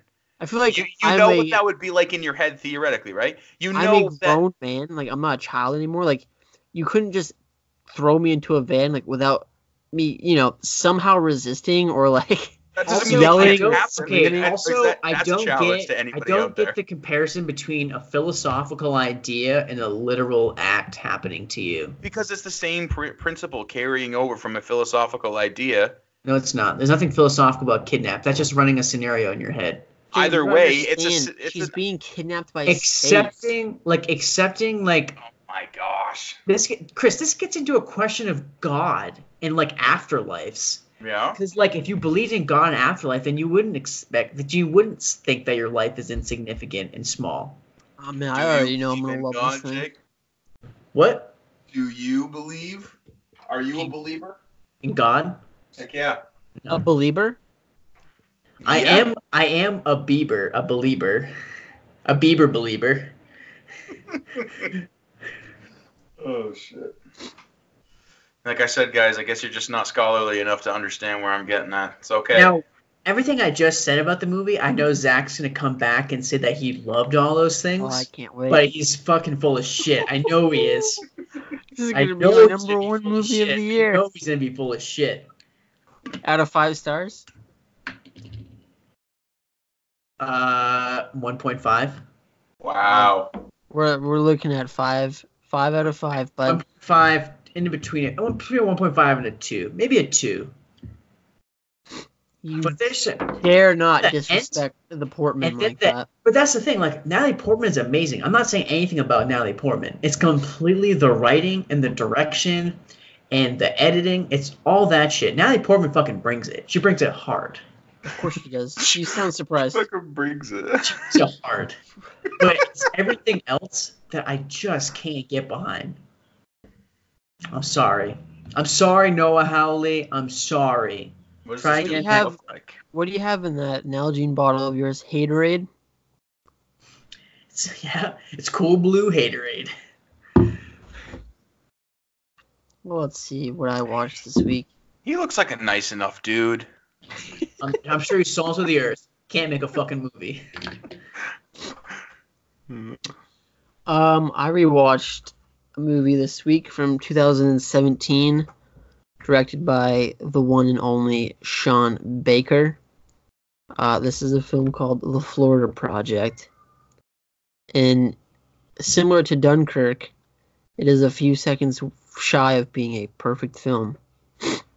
Also revern- revolving around things burning. No. Have you Huh? se- have any either of you seen it? I've seen the Florida Project, yes. Uh, I really maybe. don't like the last minute and a half. And it's them. It's that. It's the burning building, right? What burning building? Doesn't she set something on fire and like c- sets up a building in flames? That's like 30 minutes in. No. That's like I- the end. It is not the end, I promise you. What? Uh, can I guess I don't remember how it ends then? With the handheld footage of them running to Disneyland. Really? I don't remember that ending. At all. I don't all. think you've seen this movie. That I sounds totally like a have. great ending, dude. I totally have, but I don't remember that ending. Anyways, the Florida Project is about um so William Dafoe's in it. Chris, I think you would actually enjoy this movie. It I totally mean- does fall on the fucking building.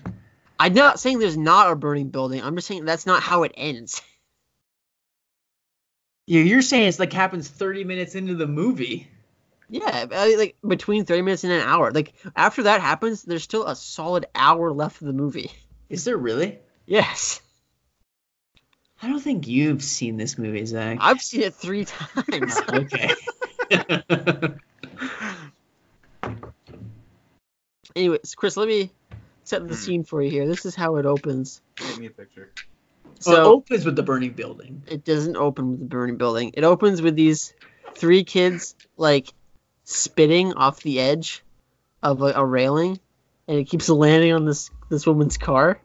and the woman's like comes out and is getting mad, and she's like is yelling at them. She's like, "You better come down here and clean my car." And then the main character is a, a girl. She's probably like five or six, maybe Yeah. seven Probably. and she's like she says shut up lady you are shit Uh, it's so funny um oh man.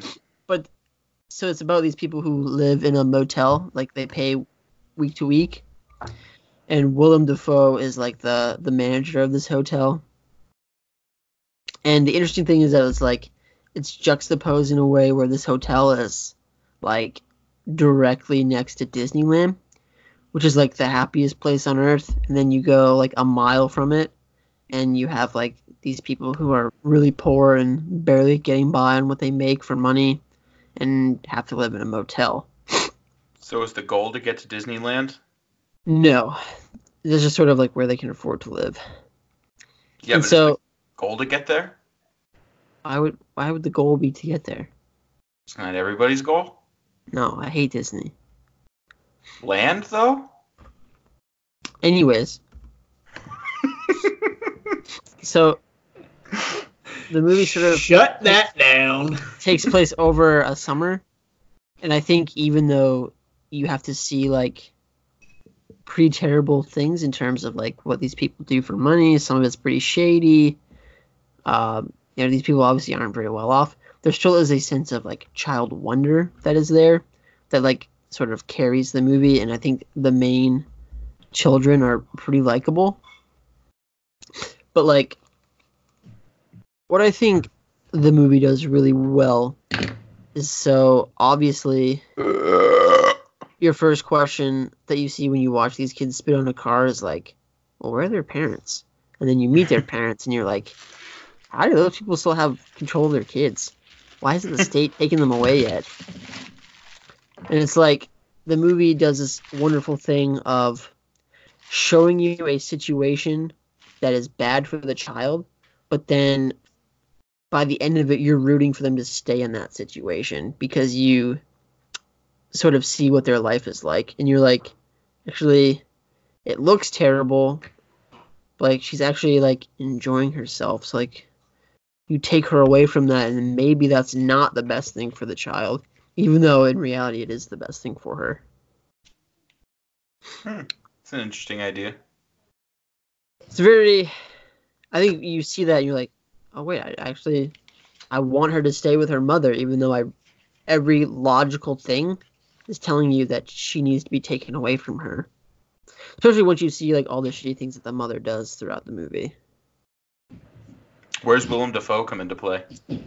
He manages the hotel and he's just sort of like around. Okay. He sort of like looks after things and like looks after the kids and whatnot from time to time and he's he's around. He's lurking. Lurk. No, sounds like a movie that is kind of a must-watch for me. Sounds I think like so. I can see you liking it, heartwarming, very heartwarming. Uh, not exactly, but but I very can see, colorful. I can see you liking it, Chris. All right. very colorful. Shot on 35 millimeter. Looks great. I will give it a watch. I'm up. Um, There you go. You got it. I'm I'm getting the hang of this. Instead of Only- shouting, "I'm up," you could just transition to what you no, watch. the fact that he recognized it was just his turn. Well, let's we'll start there. This is 46 episodes in, guys. This is not. I'm not a fast learner. Okay. This guy's gonna be hitting his stride at 92. yeah. Um. anyways, I watched um American Psycho. Not a good movie. Wait, With what? Christian Bale. yeah, that is not a good movie. Have we watched the same movie? Yeah, I, I, I'm, I'm not a fan at all. I tried to watch it and I just could not, could not, you know, think that positively about anything involved in that movie. Did Like, you there get was a to the end? scenes- Yeah, there was a couple scenes that I enjoyed. Like I liked his breakdown in his office. I liked the phone call. I like the kind of uh, way it makes you question in the end. But What about the business card scene? Huey Lewis and the News? no, none of it really stuck with me. I was not a fan of it. Like Chris, is I- that not how you have sex with prostitutes? Flexing in the mirror? I mean, it's what I do when I'm like in the bathroom, like taking a shit. But no, no, when I'm having sex with prostitutes. But you know, the movie just wasn't that good. There was nothing really in it that kind of stuck as a struck me as a good thing about it. Honestly, it just seemed like Christian Bale was very annoying throughout the movie, and it, it just didn't make me want to keep watching it. I guess is the best way to put it. Hmm. Wow. Wow. The chainsaw doesn't do anything for you? that was seemed like I remember watching that and him dropping it and being like, "There's no fucking way. There's no fucking way." And then it all it connects, and I'm just like, "That's fucking dumb. That's so dumb. So Chris, Like- should I like just go how- ahead and uh, How did he get himself out of that pickle? That's what I want to know." should I just go ahead and pick up this um, American Psycho copy for four ninety nine on Amazon? Ship No. it to you? No. No. No what? Don't do it. Why? Buy the 4K. No, I, I just want to send it to Chris. Four ninety nine. That's right up his alley. Even for No. Chris, don't do it. The No. Blu-ray transfer is so terrible. It's just not a good movie, guys. I'm sorry. I could not get into it. You could not be more wrong about something. Well, that's where we disagree. Jared Leto? You love Jared Leto. You No. love 30 Seconds to Mars. Yeah, you're right. My my absolute favorite band of all time, 30 Seconds to Mars. Sure. I don't know. I mean, I guess the card scene wasn't too bad. Um, What about like by the end where he finds out that like he wishes he was caught? Um, not really. Didn't really start because like I didn't want to watch Christian Bale in this movie. Who did you want to watch? No one. I didn't want to watch this movie at all. Did you wish that Jared DP? Leto was the main character? No. Did you go into it thinking he was the main character? No. Christian Bale's on the cover. No. Did you think this was a Joker prequel? I mean, don't threaten me with a good time, but no, I didn't. Um, I don't know. What about a Dallas Buyers Club prequel? The whole the guy, the whole main thing I found like super annoying throughout the movie was every single time he got into a spiel about like the nuances of, of the Phil Collins CD and, or you know all that type of stuff. Like I thought that was just so dumb. I, I could not. I had a hard time paying attention throughout this movie. Well, Chris, you know what they say. Hmm. You say tomato, I say tomato. All right, hold Same on. thing. Very different opinions. First off, Christian Bale didn't lose or gain any weight for this movie, so That's true. now we're getting. Then we're getting to it. this is not this is not a good Christian Bale movie at all. This is not a good performance. Dude, he had to get shredded, bruh. Like, look He at was already abs. shredded, dude. I Like that's Christian that. Bale. He did that in majority of his movies. Bro, he was fucking shredded. He was though. Let's look at, because I feel like this was right before the Machinist, right? I would assume so. Uh, you know, 2001, 2000. Before, after, before. So- I before. I had to have been before. First Machinist came out like 2003, 2004, American Psycho 2001. 2000, 2001. Yeah. Okay. So yeah, I mean, I guess this was sort of his big role. So you must love the Machinist thing, Chris. I haven't seen it. It's an interesting idea and I want to watch it, but I just haven't gotten to it yet. Chris, is it better weight. than Reign of Fire? Ring of Fire? Rain, Rain. of Fire. I've never seen Reign of Fire. Matthew McConaughey. I'm, I was never a believer in the McConaissance. Futuristic. Well, that's the beauty. See, Chris, you not believing in the McConaissance is like you not believing in climate change. You cannot believe in it, but it's still happening. I was I was a big fan of pre McConaissance Matthew McConaughey. Failure How to to lose a guy- launch. How to lose a guy in ten days? Oh, could not get enough. Ghosts of Girlfriend's Past. Don't threaten me with a great time, Zach. Like I said, that's Is a that double. going to fe- be in your top 50? That's a double feature that stands the test of time. Okay, that's all I'm gonna say. I watched a movie this week. He's having That none thing- of that. He's having none of it. just going. Let's just keep this thing rolling. All right. Uh, I watched a movie that kind of makes an interesting pairing with Natural Born Killers. Is it Joker? It's not Joker. It's David Fincher's Gone Girl. And I remember liking Gone Girl quite a bit the first time I saw it. And I think that's mostly to do with the fact because I didn't see the twist coming. Again, I don't see how you could. So I think that's kind of more why I liked it so much. Now that you know where it, where it goes, Uh, before you keep going, don't give any hints about what the twist is because I have not seen it. Are you kidding me? I haven't seen it. I've been waiting be- for a. s- I've been waiting for a rainy day. okay, You've had make- plenty between now and 2014.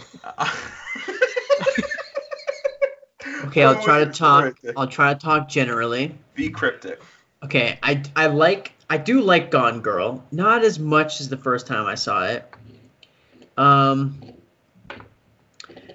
I think the big problem for me with it is the script.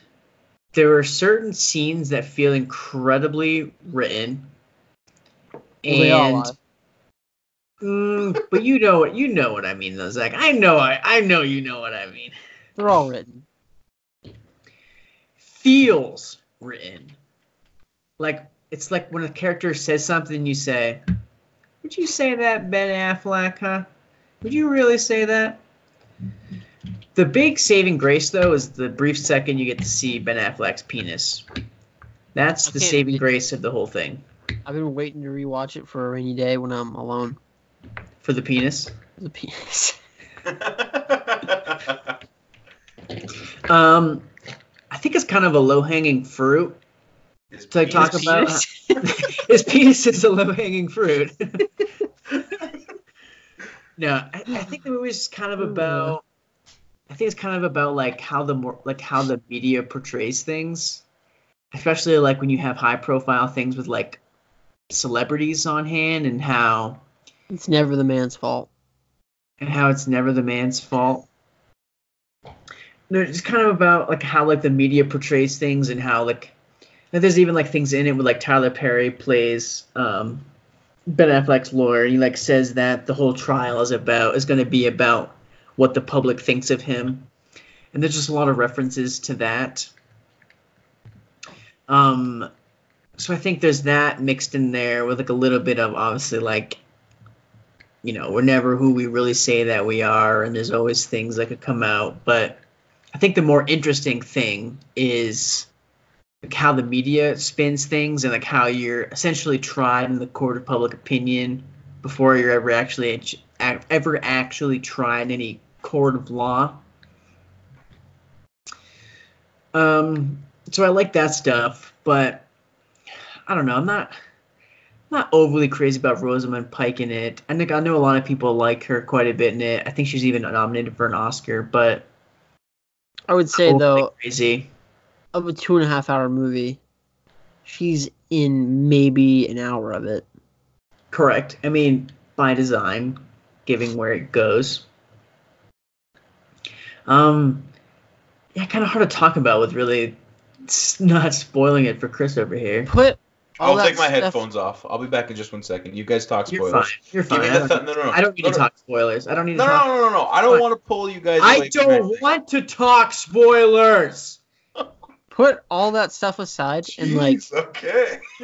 you're still you're still left with David Fincher, who knows how to direct a movie, and has fantastic color palettes, a beautiful score, and really can create an atmosphere. Fantastic color palettes. What do you mean? Just like gray? Yeah, this one feels more like blues and grays. Very, very bluey. So is Social Network? Eh, not exactly. Yeah, kind of, yeah. No, Chris, not exactly. okay. I'd say I'm trying to think where this would rank in David Fincher's catalog. It's probably not towards the bottom. Maybe right in the right in the middle. I for would me, say a little, maybe a little bit above middle. For me, it goes Zodiac, Seven, Social Network, and then probably Gone Girl. Wait, hold on a second. You have Social Network as the number three movie on his list? Yeah. Seriously? I think, I think Zodiac and Seven are better films. It's def. This movie is definitely better than Panic Room. All right. It's definitely better than Girl the Dragon Tattoo. Look, Chris. Social Network, Zodiac, and Seven. They're all five star films. They are. Yeah, but I just don't. I personally don't understand how you can place them above Social Network. Have you seen Zodiac and Seven? Yes, I was not the greatest fan of Zodiac. Yeah, mine Zodiac's would, okay. Mine would go. Mine would go. And this is just the ones I've seen. Is it would just the three? Because he didn't do oh. Steve Jobs, did he? He did not do Steve Jobs. I thought so. Danny Boyle. Danny Boyle did. Anyways, and when it goes uh, Social Network, then Seven, then uh, Zodiac. For someone who loves Michael Douglas so much, you should really watch the game. Oh my gosh, I made one status when I was like a freshman in high school. Now I love Michael Douglas. Yeah, Crystal, people have been held to a lot higher than that for things they said freshman year. Yeah. So one day it might cost you your presidential bid. No, that, that's not going to be the thing that gets me rid of my presidential. So someone bid. on Facebook is held accountable for their racist Facebook status, Chris freshman year. You're a Michael Douglas fan, through and through. I mean, well, on Zach, who did you pick freshman year? I picked Michael Douglas. Who'd you go He's with? He's all about Will Ferrell, baby. Will Ferrell, bud. I just wanted to be sure. Okay, wanted to make sure that was known out there too. Having seen him in the Between Two Ferns movie, I don't know. Maybe he has got a comeback. Stands by that statement now. And that's all I got for Gone Girl. All right. Well, I suppose it's time to uh, talk the art of self-defense. I actually watched it too. Did you? Oh shit! I did. Wish I would have watched it then. well, this is a movie from this year. Uh, it's directed by Riley Stearns, and this movie skyrocketed itself into my top ten of the year. And as I pointed out on Letterboxd, I think this movie and Fight Club are getting at pretty similar things. Speaking of David Fincher, and I think this movie is better than Fight Club. I really do, Chris. I mean that. I'll take that to the bank. Fight Club's more entertaining. No, I disagree. I don't. I this is not a movie I would sit down and watch if I'm looking for something fun to watch. Like if I'm looking for something fun to watch, Oh, I'm gonna I- go with Fight Club. But I would watch this. I could say, I Fight could Club's fun to watch. heck yeah, it is. Are you kidding me? You get to see Brad Pitt shirtless. Uh, Okay, I guess it's just like the. in- I guess it's the intensity of it.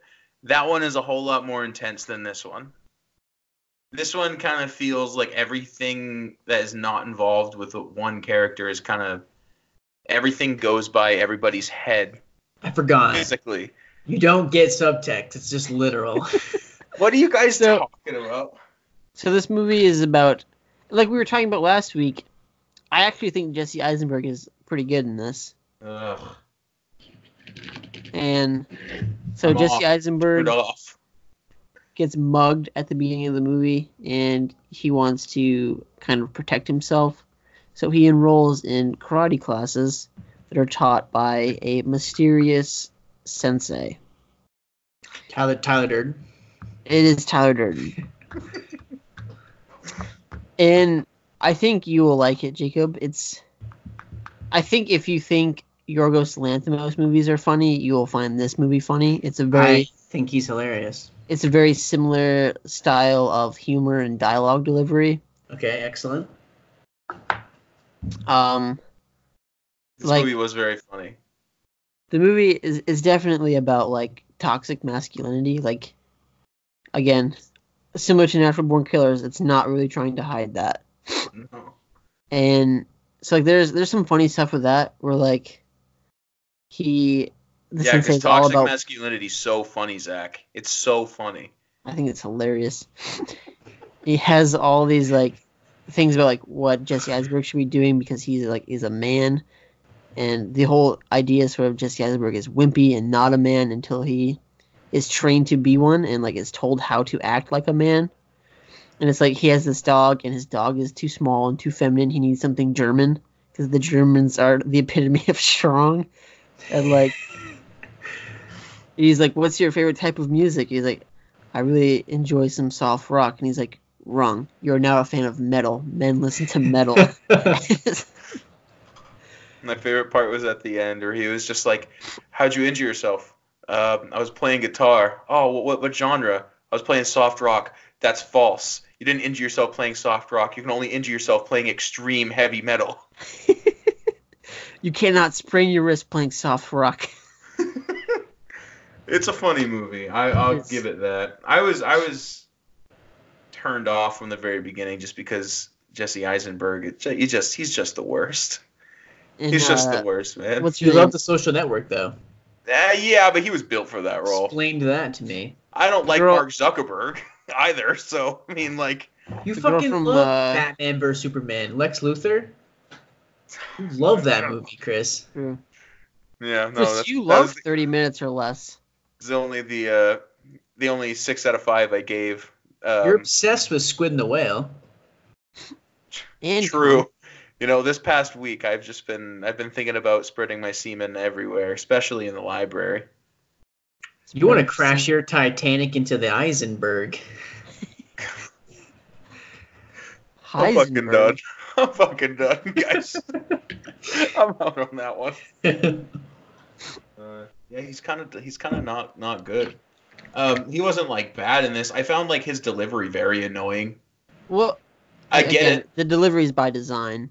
That's what I'm saying. It's like I get everybody. I get his delivery in the movie. I get everybody's I think he's performances in it. I just think that that type of style is annoying. Like that's why I have such a hard time getting through like Killing of a Sacred Deer.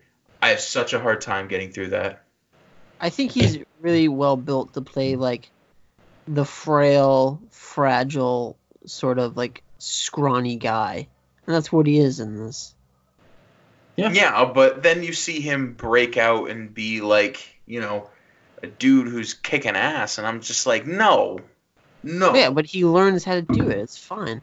no. It's not It's- an unbelievable jump because like you see him learn things. I'm not saying it's an unbelievable jump, but it's Jesse Eisenberg, and I don't like it. Okay, there's a difference between not liking it and then not believing it. I'm not saying I don't believe it. Look, Chris, you can keep your. Didn't you just say you didn't believe it? No, I didn't say that. Wasn't that a word you just said? I didn't say that. Did I? I did not. No, I didn't. You don't even know what you're saying. You're talking out your ass. Either way, I do believe that somebody that size could definitely kick someone's ass. I'm just saying, like, I don't like Jesse Eisenberg. I'm sorry, man. He's just he as an actor is just not. You No, he's not cradling the balls and swallowing the gravy. Like it's just not working for me. All right, we gotta move on here. it was a five out of five for me. Excellent. Three out of five, maybe three and a half. That review did not sound like a three and a half, but that's typical with Chris's reviews. my my reviews are based off of feelings. How did I feel? Was I entertained? You guys are all like, "Oh yes, oh the movie is very good. Did I see the good cuts? Yes, I saw the good cuts." what? That's my impression. That's a terrible impression. That's my impression of you guys. Oh, I can't. Here's my impression of Chris. Uh, I oh, love Scorsese. Uh, Leonardo DiCaprio is amazing, and Daniel Day Lewis is so awesome, and this movie deserves to be in the Hall of Fame. Uh, three and a half. oh my gosh. Chris, what did you think of Avengers? Oh, dude, I fucking love Tony Stark, dude. Like Robert Downey Jr. should be in every movie. fucking Tony Stark should be in every movie. I fucking love bro. it. Jesus, bro. Oh, Chris- Sitting there and watching them just sit and stare at a screen for two hours. I really loved it. You can tell how much he didn't care. It was very morose. I mean, I really get his feelings in that. Five out of five. Maybe even a six out of five. Chris, what did you think about? That's me, dude. He totally nailed me. Oh shit. Chris, what do you think about La La Land? I don't like Ryan Gosling. I don't think he's a good comedic performer. I don't like Emma Stone. I don't like musicals. I fucking hate that movie. Five out of five. That's no. Oh no. Oh my gosh. Did you really five bang La La Land? I five bang La La Land. I potentially six bang La La Land. But you hate Emma Stone and Ryan Gosling and musicals. I never said that I hate Emma Stone and Ryan Gosling. Ryan Gosling is not funny. He should not be in comedic movies. I didn't say he shouldn't be in comedic movies. I said that he is not the best comedic actor and shouldn't be the sole comic relief of a movie that relies so heavily on it. He might have actually said that, actually. it Doesn't sound like something Chris would That say. That sounds actually sounds familiar. intelligent. Shit. Um, Jake? no, I think it's you. Oh, it's me. Um, Shit, what else did I watch? Oh, uh, this. Did what did I talk about already? Yeah, talk about that. Talk about. okay. Yeah. Um, the only thing that I watched other than that this week was I watched the new season of Letterkenny. Uh, that's a fun. That's a funny show, dude. You saw the production go up now that it's a Hulu original, um, a Hulu original television show, and it's not being made just by those guys on a Canadian network. Um, it's a little different now. Like it Definitely is. yeah. It seems as if like some episodes they are getting a little more racy, I guess. Like they're, they're diving into the more raunchy stuff.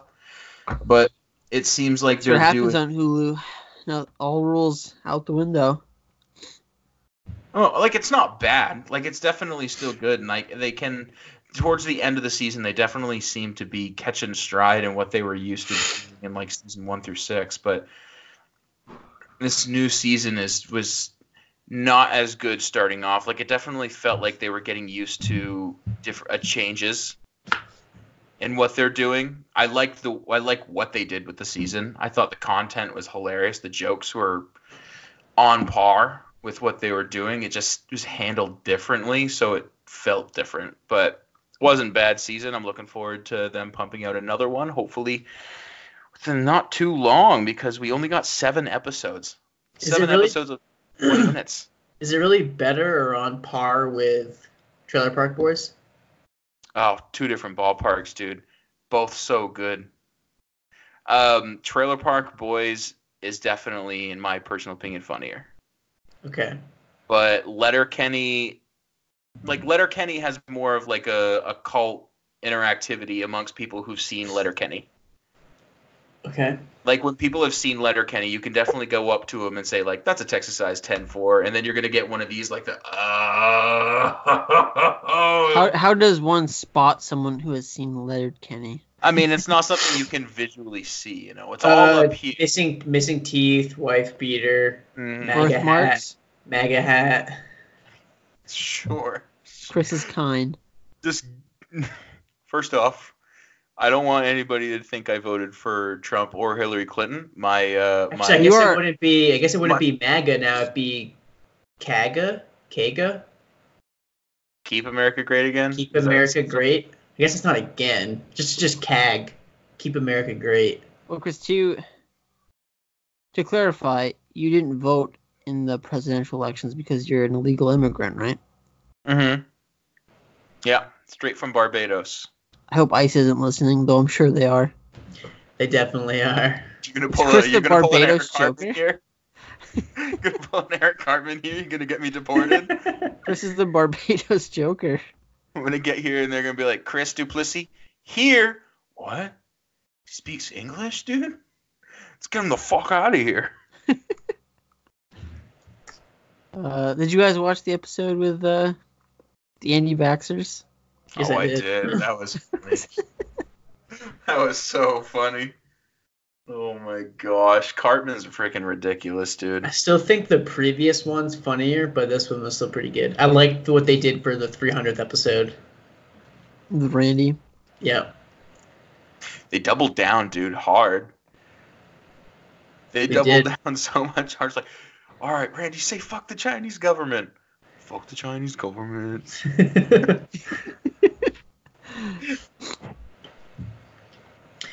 Let's see. I watched um, Get Out, written and directed by Jordan Peele. Watched it on beautiful 4K. And this is a pretty good watch for me, actually. I think, Zach, you rewatched it not too long ago, right? I think so. I don't know. you said you didn't like it, and I said, I don't know, I remember liking it. Then you said, mm, watch it again. Did I say that? You said that, right? I think it's just because I'm trying to destroy Jordan Peele's career. Oh, I see. Why? Because I, I don't like that he's being referred to as bringing about a horror renaissance. His movies are not horror films. I'm sorry. Get Out is definitely a horror film. Mm, no, it's a thriller. Okay, we've been over this. Thriller's not a genre. Uh, it's a thriller. Get Out's definitely a thriller. Okay, thriller's not a genre. Anywho, If you want to say Us is a horror film, I couldn't live with that. Get Out is a thriller. a- again, thriller's not a genre, but Is this What a is- thriller? Thrill the night. what is what, Zach? Well, What what, is even thriller? is what even is genre? What even are movies? Why Oh. even watch them at all? I think a wise man really said that earlier in the podcast. What I enjoy about Get Out this time is now knowing where it goes and and like kind of snuck knowing how it's going to play out. Now you can just sit back and watch for all the subtleties of everything, and I think that's where it like works really well.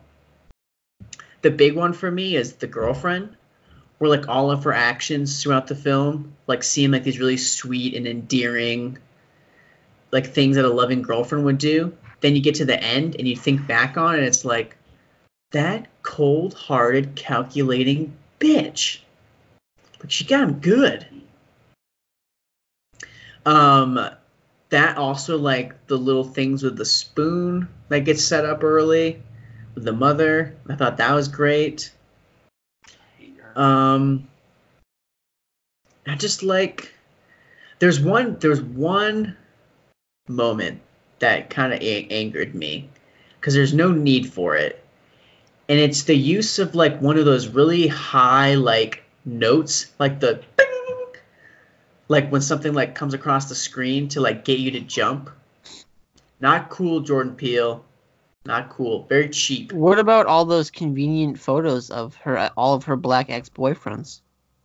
oh in the box? And Yeah. girlfriend. That's well i like well i kind of like the idea of like her having them as sort of like a trophy. But The only thing I can't get past is like Why they're so Just- conveniently placed where he could find them. Yeah, that that is one thing, sure. But I just it seems so like okay, so it opens up with the guy being kidnapped, right? It Yes. feels like you should just do that every time. Like why go through all the effort to like date somebody for months? This is true. Like that like that's the only bit to me that seems kind of insane. Dating somebody for months just to do that? Yeah. Yeah. Why? Well, like, imagine, Because, like, like, I- what if Chris, were you listening? I said the movie opens with them kidnapping somebody. So why not just do that all the time? Like why like why kidnap some people but then other times they just make her date someone for like 4 months? especially if you're brainwashing them anyways, it doesn't really matter what their prior experience is. I don't know. I just feel like Also, Unless- I mean, she's but- not really good good at, good kidnapping people, but she can fuck them and get them to come home. But also though, when you get to the auction stuff, there it seems as though she's hand selecting them. yeah, no, totally. I think she's definitely hand selecting them because she's like at the end she's googling like top NCAA basketball recruits. Though I guess you could hand select them and just kidnap them too. So Yeah. But it's also it's interesting. So it seems like the plan is to always go during this weekend, which like it's some big reunion, which happens like once a year. But it seems like she's like dating guys left and right, like every couple months. what if Oh. what if there's a sequel to this? Well, I guess there can't be, but like a movie like a spin-off where it's just Allison Williams is just kind of she's sort of conflicted with where she is in life and she actually wants a real family and to really settle down, but she is forced to date all these black men and bring them home so they can be brainwashed and sold. No, dude, Well, it I was seems out like on. she's I was, pretty into it. I was out on her as soon as I saw the way she ate cereal. How does she eat cereal? like She had Chris like she had like a she, you know, she had like a cup of cereal with a cup of milk separate. She would eat cereal and then take a s- take a sip of her milk. She didn't just pour herself a bowl of cereal. That's right. that was that was super messed up, dude. that woman's a fucking psycho. and then her whole like character switched from being like a loving person to like essentially being like something like Clockwork Orange, like cold blooded, stone cold. It seems a bit caricaturish, but that's just nitpicking for the sake of talking about it. I mean, I do. The big I thing like I can't get Get past though, the big thing I can't get past though, is why she has to date these guys. It just doesn't make any sense. That's true. I never thought about that. She could just kidnap every one of them. Well, she, Every seems single like- person could be kidnapped. You just cut out the middleman at that point. You don't have to worry about someone who works at TSA coming to try and find him. Like, Yeah, it's more weird like when it literally opens with a guy being abducted. this is true. Something to reconsider now. Yeah, but sorry, Zach, you were saying you did like Get Out? I like Get Out. It's us. I think us is a piece of crap. No, I, I I don't like Us. Though I'm very I'm very curious to like continuously keep watching Us.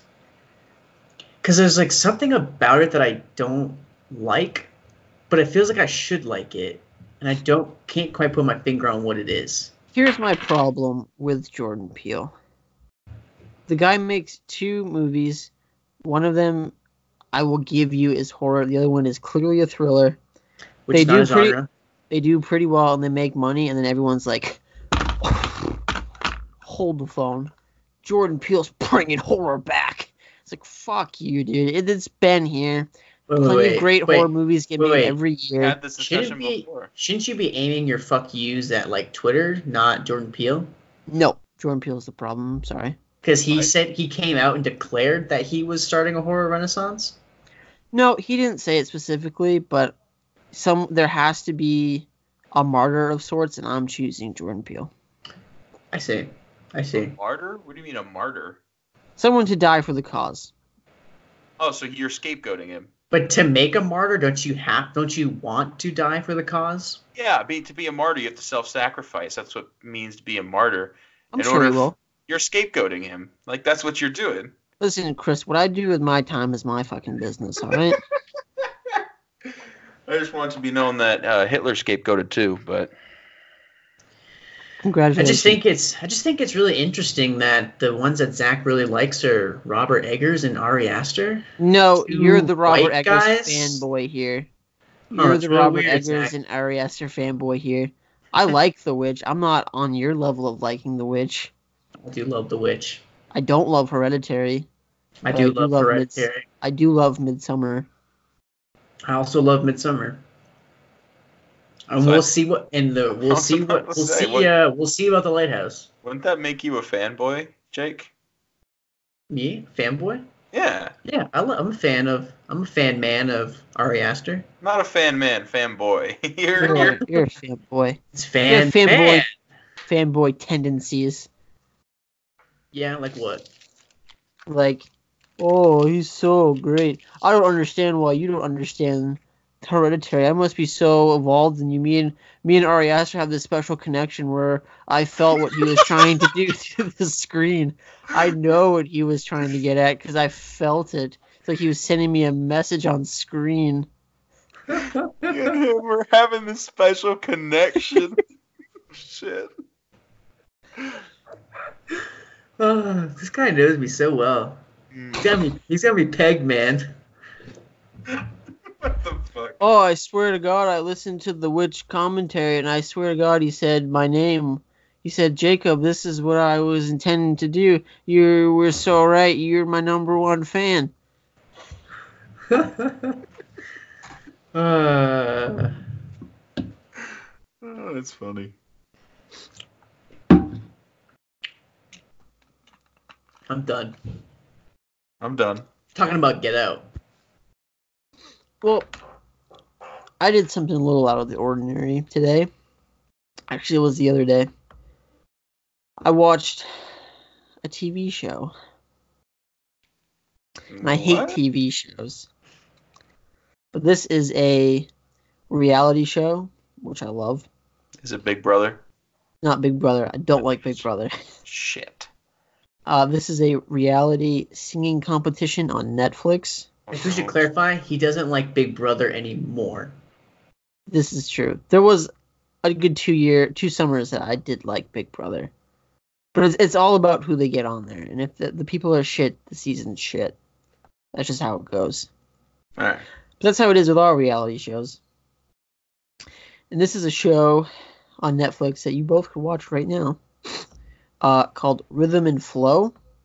It's basically The Voice, but with people who want to be rappers. And Okay. I watched it because in the preview, it made it seem like Killer Mike was a judge. And I was like, hell yeah, I love Killer Mike. I'll watch it. Come to find out, Killer Mike is just in one episode. Um, the show as a whole, I like. It's pretty good. I these are not the type of reality shows that I enjoy, but it seems like we're getting there because they all have to go to L.A.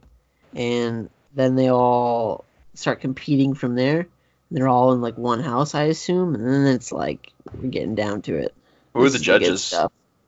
T.I., um, Lil Wayne. not Lil Wayne, T.I., Chance the Rapper, and Cardi B. Oh my gosh. And oh, wow. I can't stand Cardi B, Rachel is not gonna like this news. but like, I will say as a judge, she's pretty good because she's not afraid to be mean to people. And like Chance the Rapper is. You can see it like when he has to tell someone no, like every bone in his body hates it. He wants to tell them all yes, but he knows that he can't. He's Whereas like Cardi- Paula Abdul of So Paul like Abdul of the show. So there's only like there's only four episodes out so far. Like one comes out every Wednesday, and the first one is all three of them together, and they send people to LA, and then you get to go. You spend an episode with each of them, as they go to like their own city and like get to see people from that side. So like you know, Cardi B goes back to New York. T.I. obviously goes to Atlanta, and then Chance the Rapper goes to Chicago. And also Nipsey Hussle is on the show, which is he was shot Oh. and killed like three months ago. R.I.P. But like, so Cardi B goes to New York where she has special guest judges, uh, Fat Joe and Jadakiss. That's and pretty like, badass. Fat Joe is a pretty pretty. He would be a good judge because he is like, yo, dude, you are trash. So what? They just rap other people's songs and they just No, based it's- on their. They have to it's come up with their all it's stuff. all original stuff. So it's not like The Voice. Not like the voice. It's all original. It's all stuff like that they. Who, who are the judges from Chicago? tell me Joaquin Phoenix makes an appearance. That would be great. Uh, in Chicago, it's Chance the Rapper, Twista, and uh, Royce the Five Nine. Oh, I'm down with that. I'm down And with all that. I In thought- Atlanta, you have Big Boi, T.I, and uh, Quavo. They should have got Sci for Chicago. Don't think he's as big of a draw as Big Boi, who is Who? like Big Boi, like a half of OutKast. yeah, no, I'm talking about who Jake say he cut out. Oh, in here. High to Prince. That had the Prince. He should be. Well, I guess he's he's from Atlanta, so he should be in the Atlanta episode, not Chicago. The Atlanta episode, I'm They not should have gotten about. King Louie. They should have gotten King Louie for He should be on the show. He should be on the show. I'm not crazy about the Atlanta episode. Like, I understand T.I's significance in like rap history. Like, he basically invented trap rap. I get that, but I'm not a big trap rap fan. I don't like Migos, and so like that's a lot of what that episode is. But the other two are pretty good. Hmm. And there are some people that you see there like that where you're genuinely like, wow, like you guys are actually pretty good. Where's Killer Mike come into play? He's in the he's in the Atlanta episode. He like brings T.I like three different guys that are like, hey, I think these guys are pretty good. I feel like that's a word you got to take pretty heavily. Killer Mike's telling you, yeah. Yeah. All right, I guess the last thing I watched this week is I watched uh, Toy Story 4. It was okay. And That's all I got to say about Toy Story 4. Did you cry? I did not cry. Well, I guess we're saving the big one for last then. Because I watched a movie directed by the one and only Vince Gilligan, starring Oh. Aaron Paul. Save it for next week. I'm, I'm going to watch it this week. Don't get your hopes up. I don't, I'm not getting. I don't have any hopes. I'm just going to watch it this week. So save it for next week. I'll probably forget everything I have to say by next week. But You fine. won't. You won't. It'll stick with you. You love Don't you Aaron take Paul. notes? I thought you were a note taker. Yeah, but then I'd have to go back and I'd have to read those notes. Oh, bummer. And then I'd have to actually care enough to go back to actually think to go back and read them. Just rewatch it. You care enough. Not doing that. My time on this earth is very limited. All right, fine then. Go ahead. So I watched El Camino, a Breaking Bad movie. Um, I think it's fine. What's it's, up with like the What's up with like the almost 4.0 rating on Letterboxd? What's up with that? it's fucking Breaking Bad fans being like, "Oh my god, it's the perfect ending to Jesse's story," and then it's like, really? Never thought it was It's- Jesse's story. It's the you end in the exact same place where you started. Wait, this movie ends with him being on escape again, running away. I'm not gonna confirm or deny that. You'll have to watch it, but Okay. I I don't. It's definitely an excuse to just revisit these characters in this universe, Totally. and I think at that point, Three I- and a half. You fucking love this thing. I don't love it. It's fine. Like I think Aaron Paul is quite good in the movie, and like I said, it's a show that I very much enjoy, and I don't hate. I didn't hate like revisiting some of the stuff. What I do hate is that it's being built as like it's Jesse's story, but then there's so much like pandery flashbacks and like showing you this and showing you that in a scene with Walter White, and it's so fucking stupid. Oh, so so basically that was just a way to get Walter White back in it. Yeah. And like Pussies couldn't commit.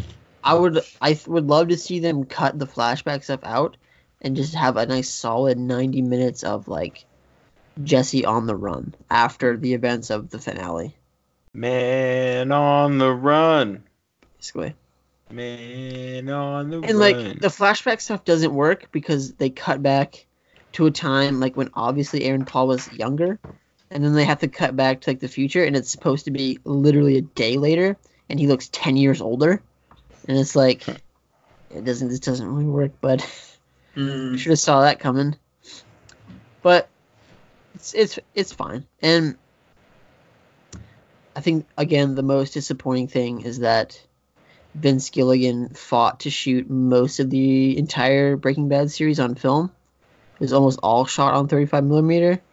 And this was shot digitally, and it's one of the most digital looking things I've ever watched.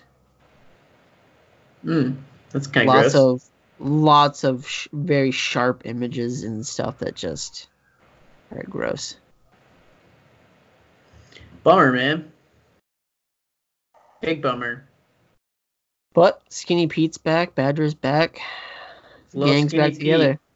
Love Skinny Pete. Been wondering where that actor's been. Hail, hail, the gang's all here. I saw Badger once in real life. A Badger, No, the bad like the Badger guy you're talking about. Matt Jones. Yeah, he rented a car from Hertz and he dropped off and I was changing a tire outside and he was like, How do I return my car? And I was like, Just take your keys to the front counter and then he walked away.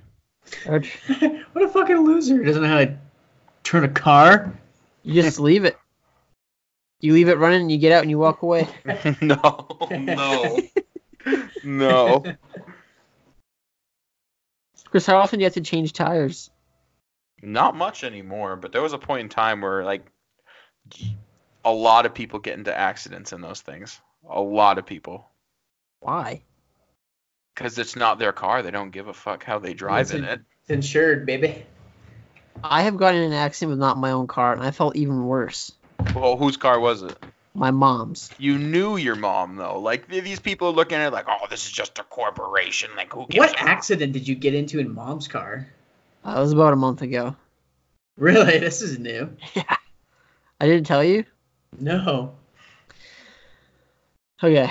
Well, it was probably a thousand feet from my house, and my car was being worked on, and mom and Mike were in Aruba, so she let me borrow their car.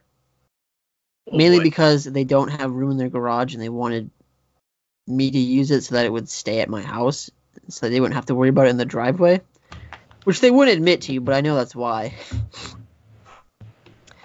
Anyways, I mom's car, the feet, like where you place your feet and where the pedals are, is wider than mine. Mine's very small and compact.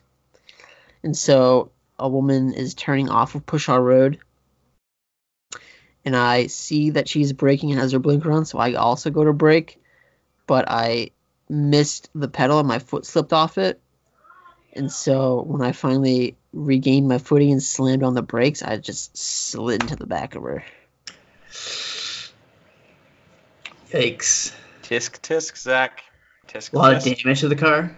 No. Oh, not mom's, hers, yeah. Hers, yeah. Like not a lot, but um, I like I just broke like the the her rear light, and that, that really looked like it. Did she step out and go, oh my neck? Yes. Ooh, really? Yeah, she did. She stepped out and started yelling at me. She then insinuated I didn't have insurance. She then told me that she had to go put her four ways on and that I better not take off. She then told me I should get another job to pay for the repairs in my car. She then Wow. said, Oh man, I really hope this goes away by tomorrow, rubbing your neck. And the officer said, Ma'am, are you hurt? Oh, I should be okay. And he said, No, if you're hurt, I need to know because I have to take you to the hospital like right now. there is no Hmm. waiting around. No, I, sh- I should be fine. I should be fine. Oh, bummer. Yeah. I had I got into one accident once. So you got a second job to pay for her car. Yeah. Thanks a lot, lady. I already have two. Thank you. So you need to get a third. Whew. If I need life advice, it will not be from her. I heard the mall was hiring. Probably, yeah. It's a safe bet to get a job there, bud. You'll have that job for years to come. The mall just as an entity, not even a store in the mall. The mall itself is hiring. The mall itself is hiring. Security, security, janitor, janitorial. Sorry, Chris. You're going to tell us a story about how you were also in an accident, trying to one up Zach with your car accident story. Oh yeah, I didn't hit anyone though. Oh, So then you weren't in an accident. Oh, I mean, I rolled off the road. That was kind of scary. Oh, I rolled that. off? Yeah. Like actually rolled your car? Yeah, I did a full 360. Shit. Yeah. Ain't need for speed, bud. I hit my uh, my shin and it started to bleed and I got out. And then the cop was just like, "Do you need to go to the hospital?" I was like, "No, like I'm good. Just my car's fucked up." And he was like, Bro, I'm good. he was like, "Oh, we're wearing shorts." And he was like, "I can clearly see your leg bleeding." And I looked down and I was like, "Oh shit." yeah, we are. And he was like, "Do you need to go to the hospital?" I was like, "Nah, looks like just a scrape. We're good, dude." Tis a flesh wound. Just with a scratch. You should you should ask off. Do you need to go to the hospital? Uh, You're not my mom. Hope my leg feels better by tomorrow, officer. You just start you just start mocking him. Sir, do you need to go to the hospital? Sir, you need to go to the hospital. no, oh, sir, your leg's bleeding. No, sir, sir, your leg's bleeding. Like fuck off, guy. no, but like, really, do you have a band-aid or something like I could use? You should have just kept saying. You should have just kept referring to him as a pig. oink oink! I smell bacon. Oh, I oh I get you want you want to take me to the hospital because there's Dunkin' Donuts on Main Street, huh? Drive right by. oh my gosh. Exactly. Exactly. My tire, like the back tire, because I had an extra tire in my trunk, so that I, it's just a spare, you know. And once I did the the first flip, I just saw that tire go boom, and it just launched right into the middle of this field. Oh, been there, bud. And I was like, I'm not finding that. I'm not even gonna try and look for it. My tire flew off on Broadway. Off of your car? Yeah, while I was driving it. That's what? On like past Bangor Christian, like where the vet is. Yeah. I thought my tire was gonna go through their glass door that's like in their entrance. I Oh watched my it. Gosh, dude. Did your car instantly just go boom and just like Yeah, it goes it hits the ground and then from there you kind of just have to like be prepared to control it. And I sort of just like got it off the road as quickly as I could. you just need to get a better car, Zach? You got quite the driving record. yeah. This was on the this was the car I bought from Rachel's brother. Oh really? Yeah. That car lost a wheel? Jeez. I'm not surprised. All right. Any, anybody else have anything else to talk about? Uh no. No. Okay. And do you know what we're talking about next week? I assume Jay and Silent Bob the reboot. No, is that- you you can assume that. I'll tell you what. Let's tentatively say that, and you watch it, Zach, and come prepared. I have no intent on watching this movie ever. What's next? Oh, next week we're doing Zombieland 2, right? And Little Monsters. And Little Monsters. Cool. Oh, any, any, anybody have anything to say before we sign off here? No. Okay. Good. All right. Thanks for downloading. Thanks for listening. Come back next week. Uh, check out our review of Zombieland 2 and Little Monsters. Until then, have a great week. Bye bye.